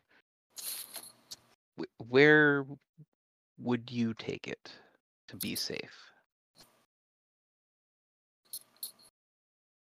Well, if you were to actually encounter something of that, his his, and she's like barely on the seat now, like excited. but it's like nerdy, uh, geeky excitement. You know, uh, an artifact that's a central piece of Vietnamese lore um, would be a thing that should be studied. It should be in a museum uh, for people to to see and an opportunity for us to teach and and study more. So if if you were to recover such a thing, I I would think that it would need to go to the finest repository of cultural items that we could find.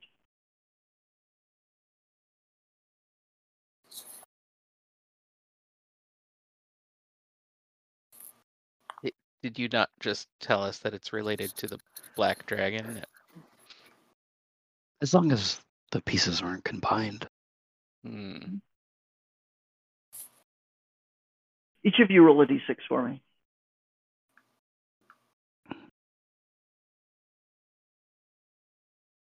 Um, Nope, that didn't work. Yeah, there's some I way thought to there was a dice roller in there. Yeah, it's it's not easy. It, it, it's not embedded in the black book per se. there's But like there's a like- dice icon though. Is there now? Maybe there is. Oh, that just basically says I'm getting roll, ready to roll something. Oh, Um, so now I gotta get back to where is my disc roll? Um, there's a. Come on, uh, let's try. Uh, I thought we did this before. yeah, we did. Um, so I think let's the try. bot's not here anymore. No, I think we have to trigger it with these BB commands. Oh, that's right. yep uh, Yeah, so I just pulled up BB roll. Um, nice. Mhm. I think you, you need one d6. oh. Yeah. Yeah. I rolled a one. All that work for one. I Mm. mean, you're staying on brand. I rolled a two, Mm. so Okay. we're we're doing great here. Yeah. No. sit back listening. Yeah. Um, so, uh, anything else?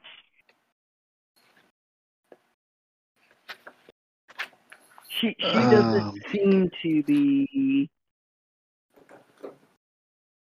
stepping out of her academic role and embracing the well, if this shit was real and Right. and we didn't want the world to end or terrible things happen, what what the f would we do to stop it? Like she's not there yet, so. And I didn't I didn't phrase it that way to suggest to you that, but if you press this button, then she will be there. Yeah, just- no, I mean, I I'm I'm sure Jack covered the the guy getting you know torn to shreds. Uh, Right. so if that doesn't really uh sway her, then I think I think we have all the information we can get. Okay. Lynn, anything else you want to try to get out of this? Um, Lynn's gonna try to hang back after after we're done. Okay.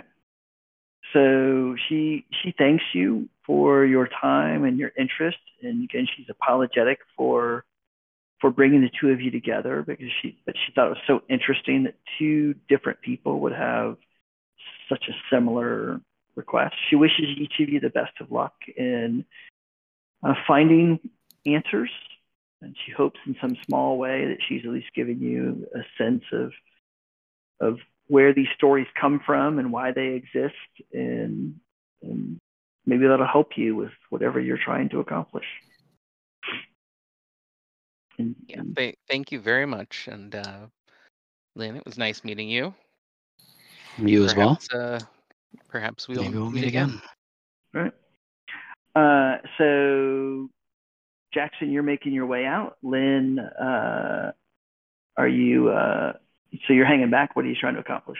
I think I I busy myself as Jax Jackson makes his way out. I'm like looking at a book or a relic on the shelf or something, just to kind of bide the time. Uh, and then if he steps out, uh, I'm kind of assuming I'm picturing she maybe has a shrine of some sort. Um, I'll drop some coins in the shrine, um, in that Uh, like offering so plate. so here's what's interesting. She does not have um, a shrine that you would associate with animism. In fact, what she has is some uh,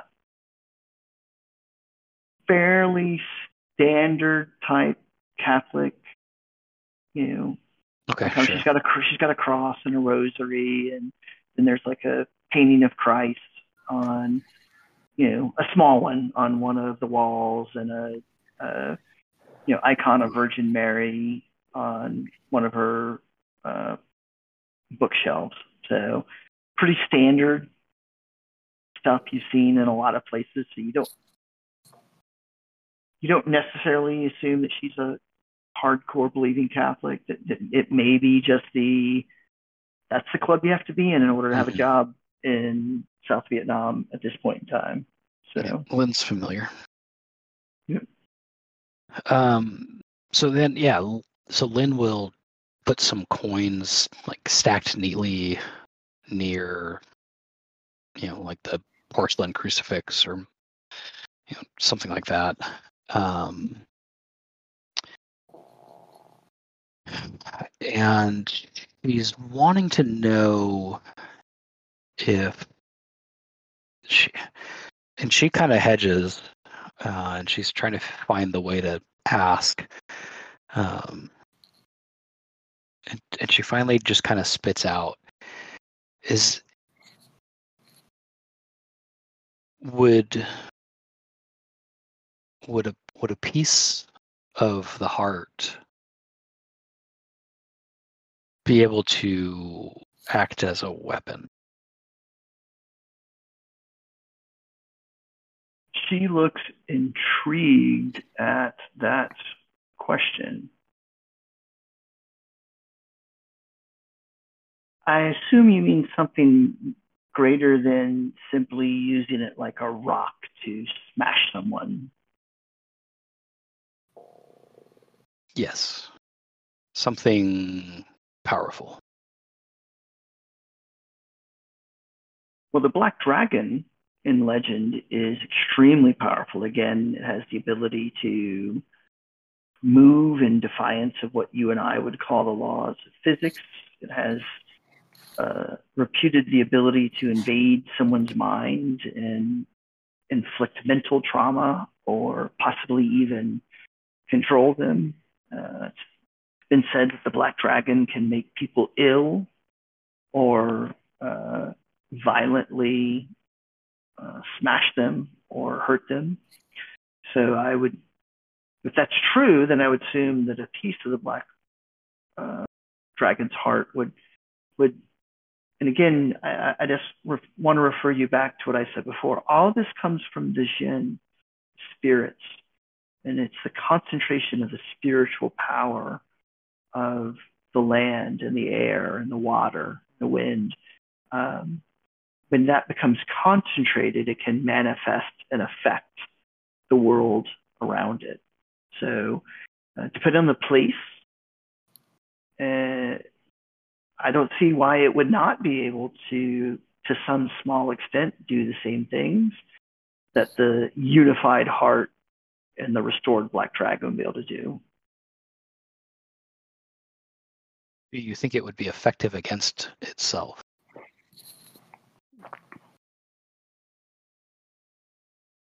Hmm. I never considered that possibility. she's she's taken some time.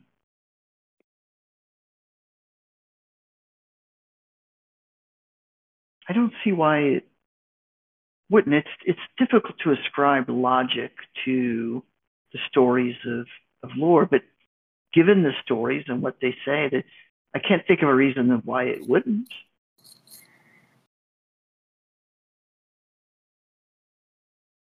Um, I'll stack up you know, four more coins by the crucifix. Hmm. Thank her for her time. Send my grandmother's well wishes. Uh, Jackson Cooper, are you going to loiter outside the school waiting for Lynn to come out? Absolutely. Right. Um, so let's do this. Lynn, you come out. Jackson Cooper is kind of loitering outside the school. Are you going to make contact with them or act as if you don't really know him other than just this first meeting? And No, not at all. I'll walk right up to him. okay. Um, why don't each of you roll sense trouble for me?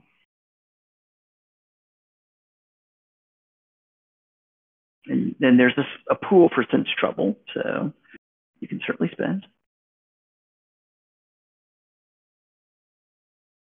So Lynn's got a five, and Why did it not roll?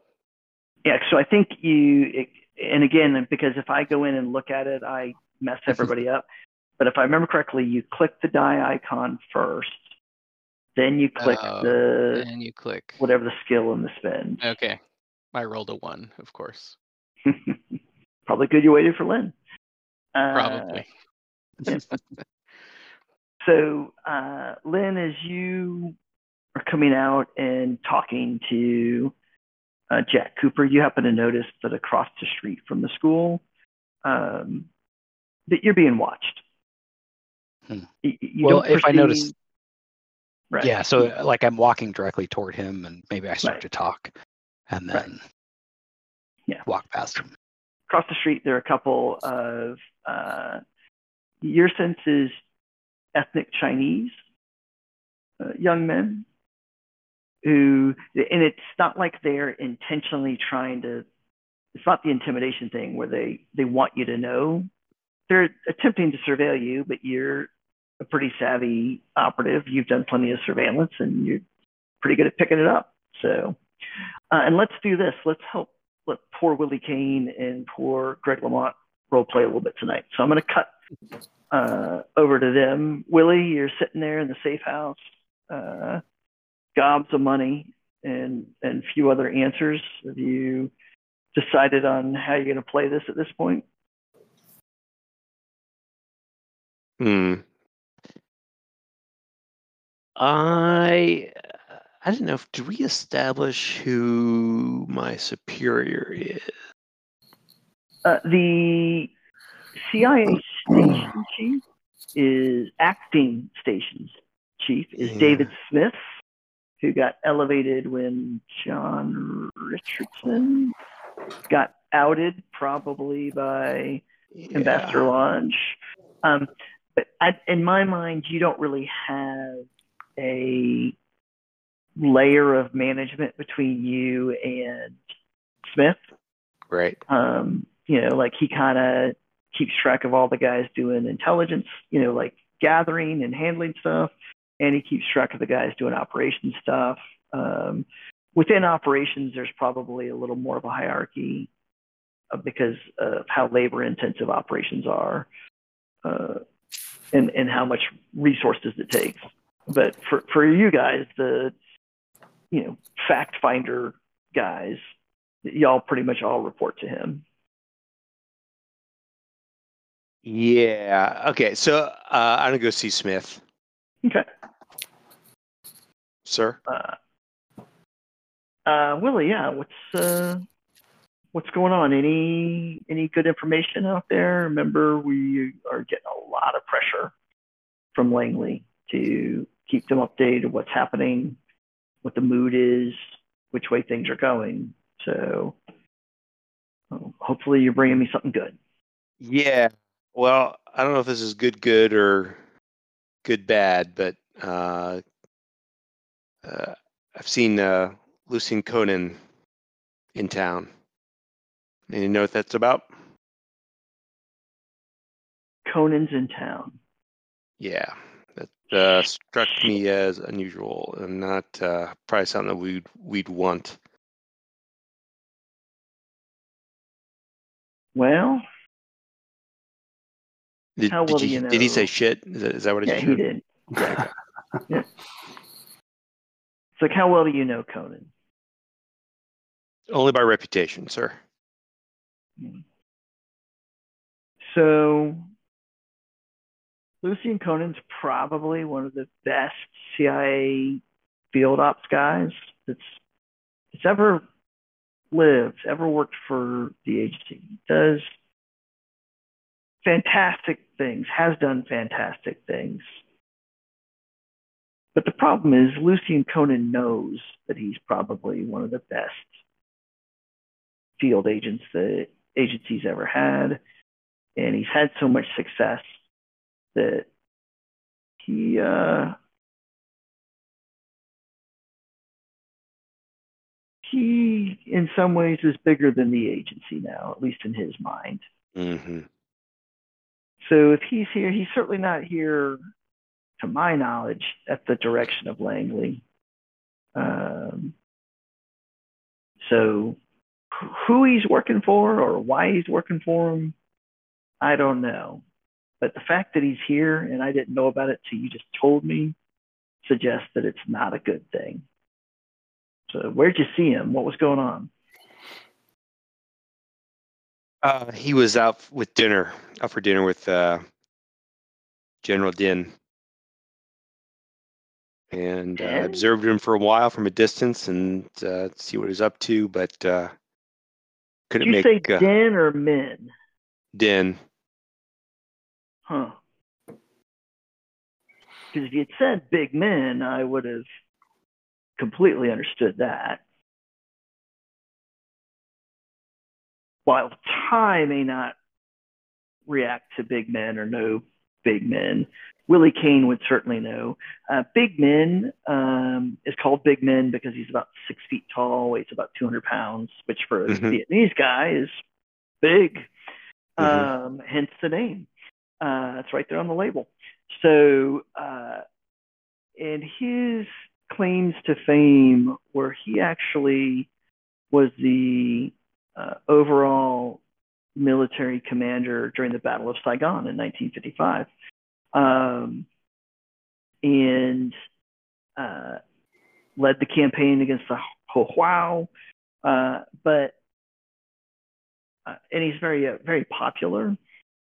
Uh, but Diem also figured out he's very popular, so he's basically, you know, Minh's like one of the old boys, and Conein was from his time. They were big buds. You know, Conein was involved in the Battle of Saigon uh, in the early days of the regime. So, um, but Big Minh's kind of yesterday's news.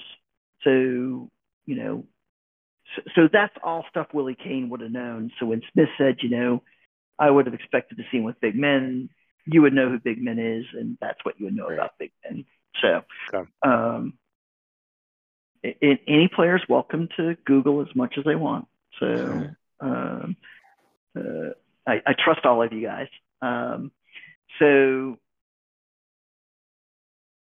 so he's Smith's puzzled. Um, could you figure out what they were talking about? Did you, did you put some of your training to use and uh, get me something good? No, they seem to be chummy, but uh, uh, what they were talking about and who was who was helping who didn't didn't uh, wasn't immediately apparent. All right. Well, type me up a report on the on the observation with uh, Conein and Dinh because I want to get this to Langley because I suspect people are going to be in DC are going to be pretty pissed to hear that he's in country without our, at least to my knowledge, without our agency knowledge or agency authorization. Yeah, I figure it was best to tell you, sir. No. Hey, uh, you look kind of tired, Willie. Uh, you been sleeping okay? Uh, well, sleep's it's been difficult, you know, uh, but uh, I'm doing fine. Thanks for asking. Right, I'd like to get you some R&R, but things are just too tight right now. I need everybody out on the street getting me whatever they can, okay?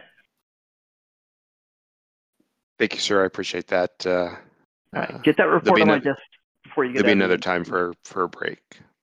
Okay. Uh, re- report before you leave. That's just, he's, he's real, real on that. He wants that I'm on it, sir. before you leave. I love Okay, reports. Nice.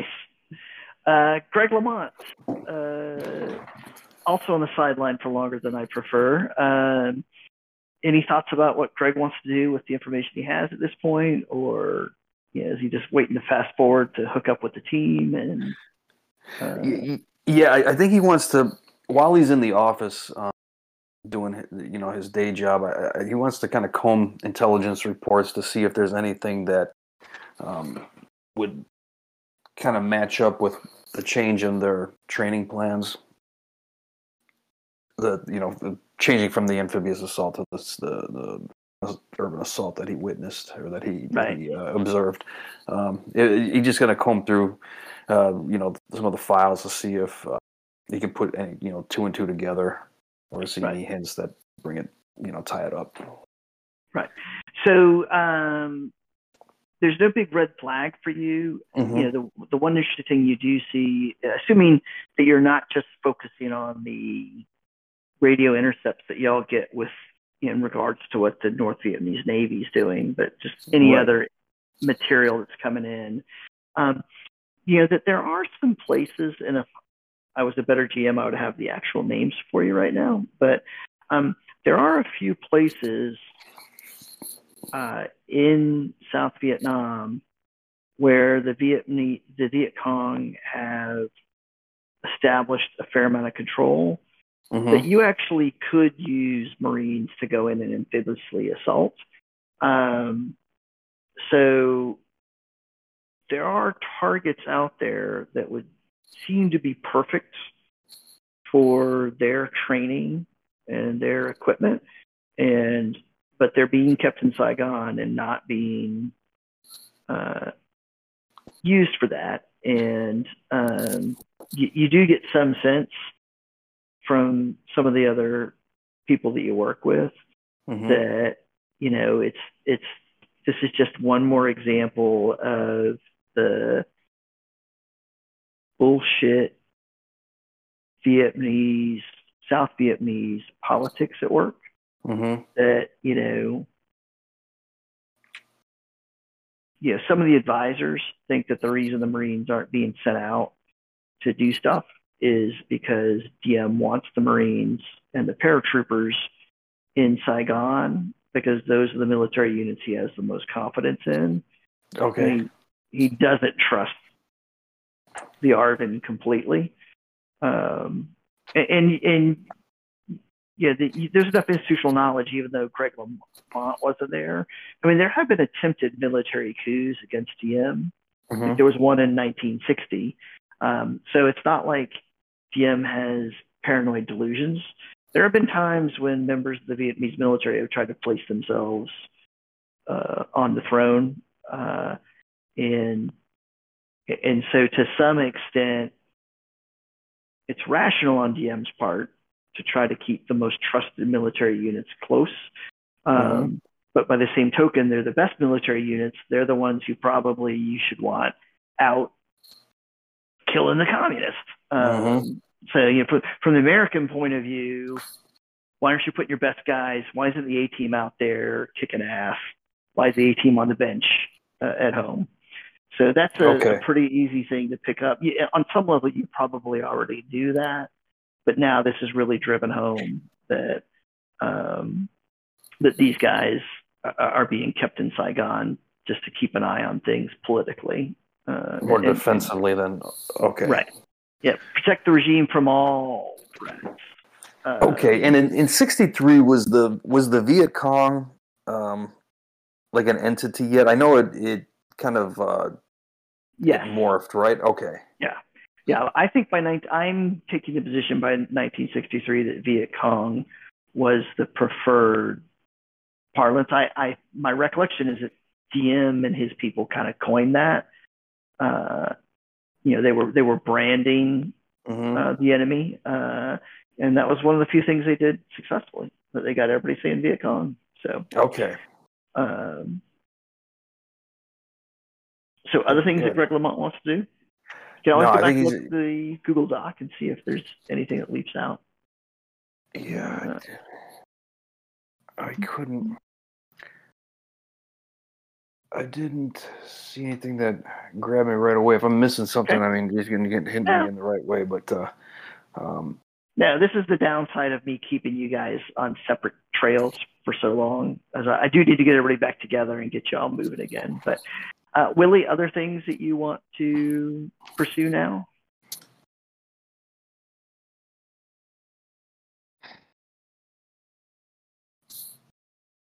think Willie. so. I don't think so. Okay. Uh, let's. Uh, do we have Lynn and uh, Jack Cooper back? Uh, Jack Cooper's here. I'm here. Okay. Sons have lost. Okay. Yeah. You want to roll a stability test? See how that affects you. Uh, so there you are. You're standing outside the school. A uh, couple of uh, what look like ethnic Chinese uh, young men across the street surveilling you. Uh, how are you going to play it, Lynn? Um, I, I, you know, I came out of the building walking straight toward Jack. You know, probably lots of eye contact. Um, and then seeing these two, I make you know more eye contact, and then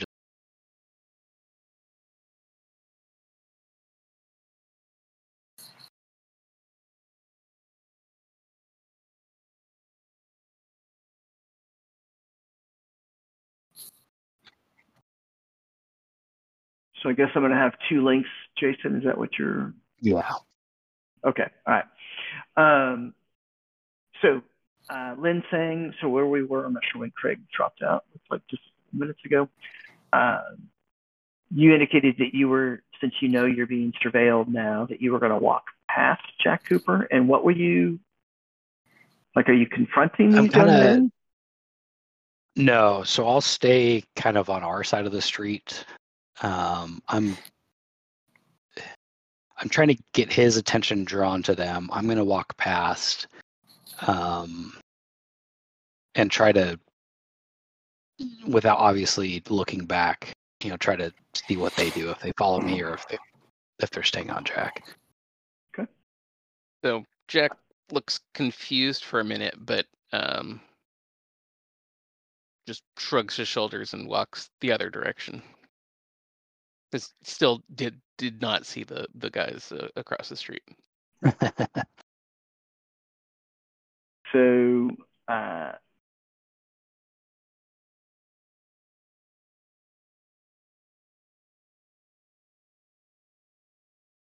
uh, Lynn, what you observe is they seem a little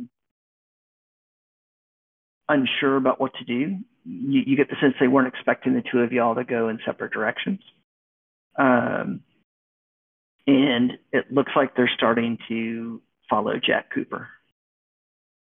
okay. Um, I'll sac- sacrifice him for the good of the cause, Lynn. No, I think I'll kind of duck into an alley and wait a minute or two and then go back into that direction, kind of double back on them. Okay. Try to keep a little bit of distance. Okay. And uh, Jack Cooper, were you going to go to a particular place? Um, I'm going to say yeah, I'm gonna go to the local market shop for shop for some food. Okay. And um, and this is the Cholon district. So are you are you going to a local market in the Cholon district? Or are you going to go back more towards your home district?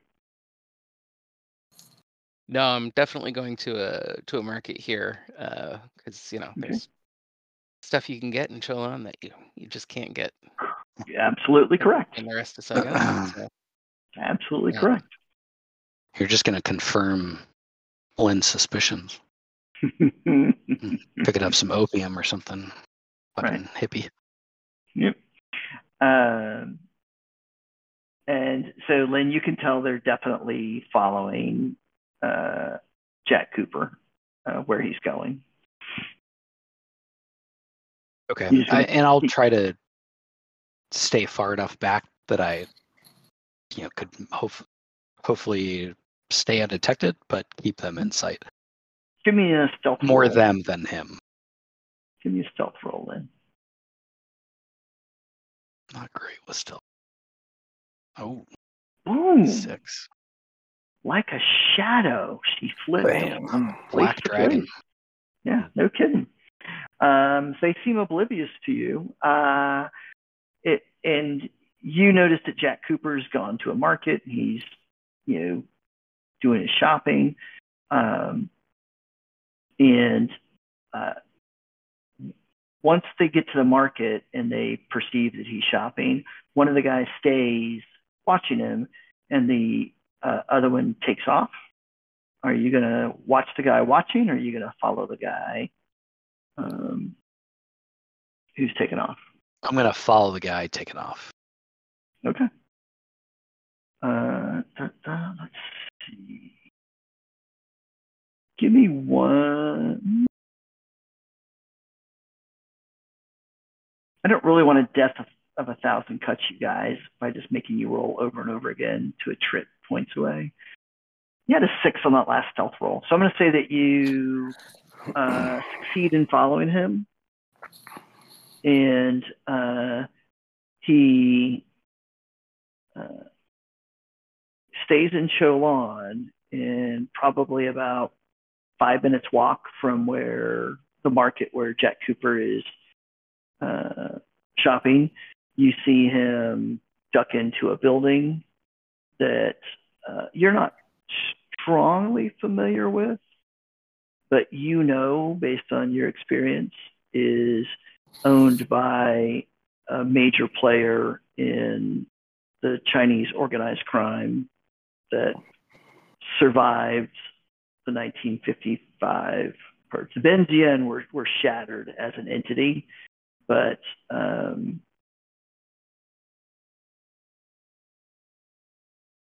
uh, you know, a cynic would say there's always going to be crime, um, and for some reason, uh, in Saigon, the Chinese seem to have a, a strong market share in organized crime. So, Yeah. uh, so you you know that place to be owned by a guy that is generally understood to be uh, Chinese organized crime. Uh, the the the tenor at this point is after the Battle of Saigon. You're savvy enough to know that there's kind of an understanding now. The organized crime people do their thing and they make their money, but what they don't do is challenge the Diem regime, and they don't they don't flaunt it. They don't, you know, because the Binh Xuyen basically had a private army and they marched around and acted like they basically were the government, and you can't do that when Diem's president. Um, so these guys are much more low key, but they are definitely Chinese organized crime. And I think that's a good place. a- Ask your question. As the No, I was just gonna comment that that we slowly know this fade. is this is kind of where um, Elaine Blanchette had been kind of poking around. Yeah, and uh, now you bring that up. Yeah. It's the same general area. What a coincidence. What a coincidence. It's a good thing that some of you only believe in coincidence. Okay. Uh, and the camera slowly fades to black. Yeah. Session Beauty. eight is in the books. Good session. Yeah, we're good. Yeah, I, I, uh, again, I feel bad that Willie and Craig didn't get as much spotlight time, but I, That's okay. We'll get we'll get back into the mix. so. Punched a dude and stole two hundred fifty thousand dollars. I mean, a bunch of it's, a, it's a pretty good day. mostly worthless French money. Yeah. So, uh, well, again, I just never, of all the ways I thought you were going to play that, I never thought of, well, what if he comes up and punches him and just takes his keys? So I'm like, huh, well, Mhm. he did that. I didn't. Yeah. Yeah. So, um, well, excellent. I'm glad everybody had a good time. Uh, I still have the same fear that I always have in these games, where I feel like I'm telegraphing too much, and you guys are like, "No, we have no idea." No idea. That's how these games work. yeah. uh, but then I, I, it seems like everybody enjoys it, so I, Yeah. I guess I shouldn't stress so much about it. Um, but we can take a moment and and do the thing that I normally do in typing out, you know, kind of my my GM observations um, to go above table for a little bit, so you feel like you guys have some direction. So our next session is actually next Tuesday. Um, and then, of course, I failed to send a doodle out, so we don't have any additional sessions. And I would be stunned if we wrap up next Tuesday. Um, so uh, if, if somebody's had their fill of Fall Adult Free 1963 and they want to have a heroic death, um, they can let me know privately, and we can we can arrange that, or we'll schedule some more sessions. But um, so, I guess first things first. Totally above table, just as players. Uh, questions you want to ask about kind of where you think you are, or where you think this is going, or or like a- anything along the lines of, you know, could you give us a push or a nudge or a hint or a suggestion? Hmm.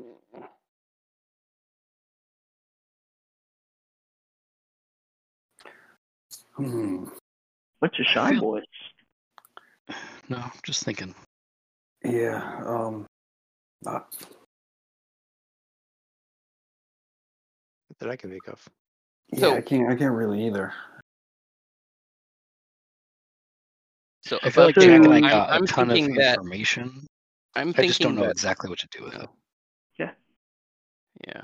I'm thinking that So one the, thing, the the artifact that they thought was the the heart of the Buddhist monk is actually a fragment of the heart of the black dragon.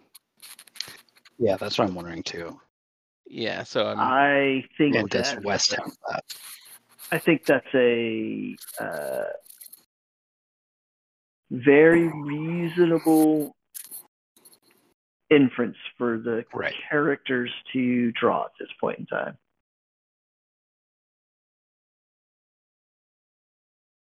okay. Yeah, because because there's that like, wait, I thought they had it, but no, these other people are saying they have it. So wait, wait. And um, Jason, as our player with the most Vietnam specific knowledge, um, do you have any recollection about Hue in 1963? If someone else has a recollection about Hue in 1963, they're also welcome to to share it.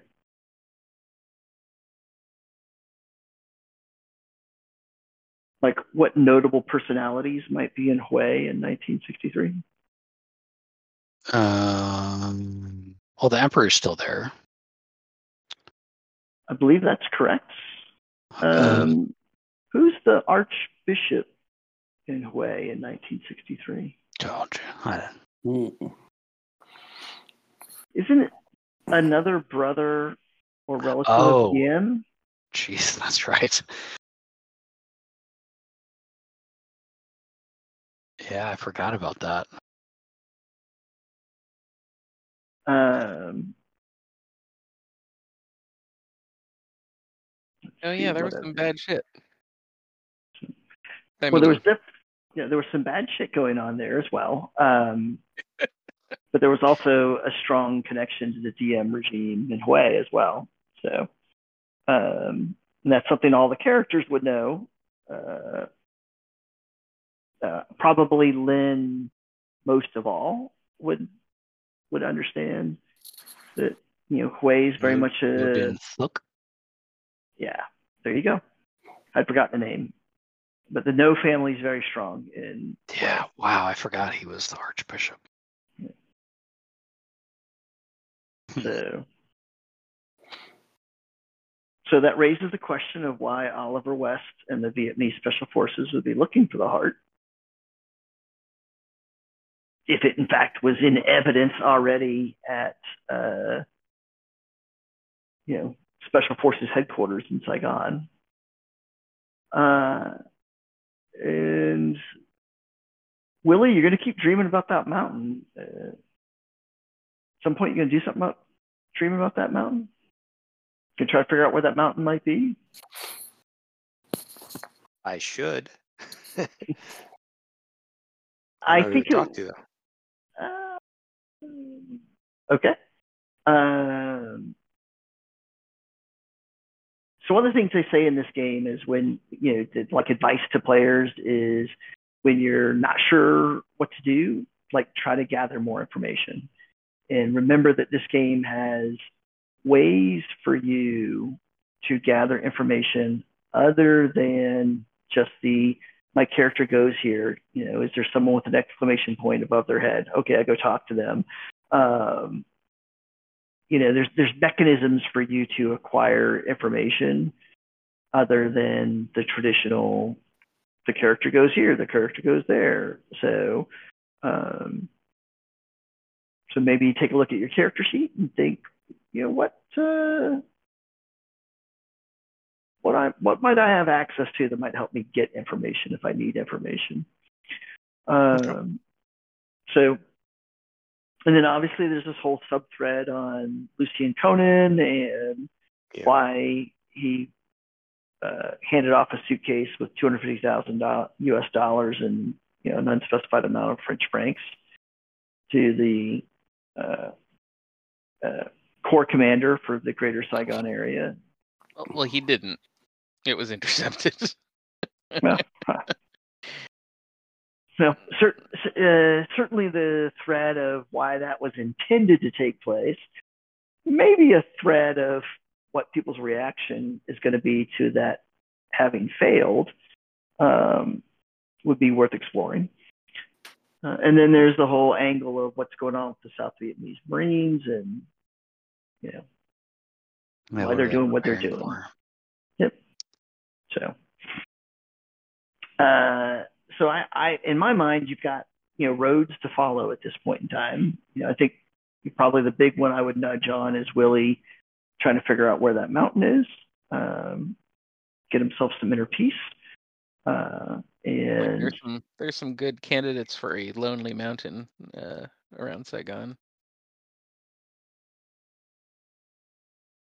Yeah. uh, and I and if uh, we show up next Tuesday and somebody says I want to go here, I'm not going to care how you intuited that that's the place you wanted to go. If it's if it's of value to this game, then you get there.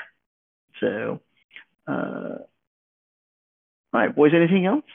I think we've I was happy with the session, even though I, I felt like I left Willie and Greg a little bit cold on the sidelines, but I feel like we got stuff done. So Yes.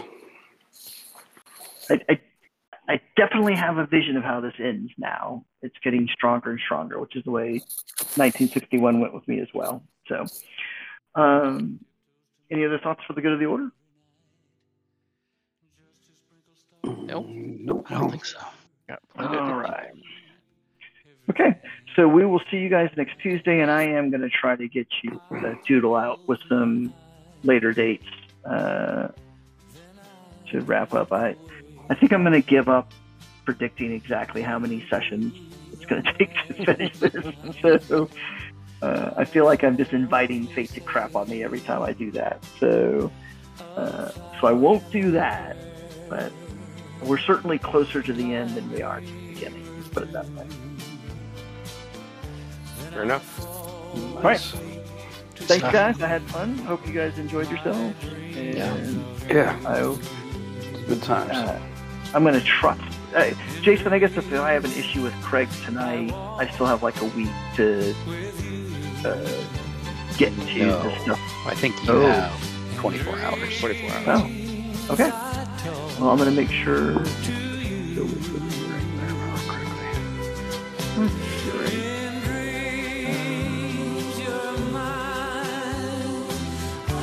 Oh no, you have seven days. Yeah, you Yep. have seven days. Okay, and I've got two different links, so it looks like we, we're going to have both of these. All right, boys. Yeah. Uh, have a good night. We'll see you next week. Sounds good. Week. Take care, guys. See you later. Bye.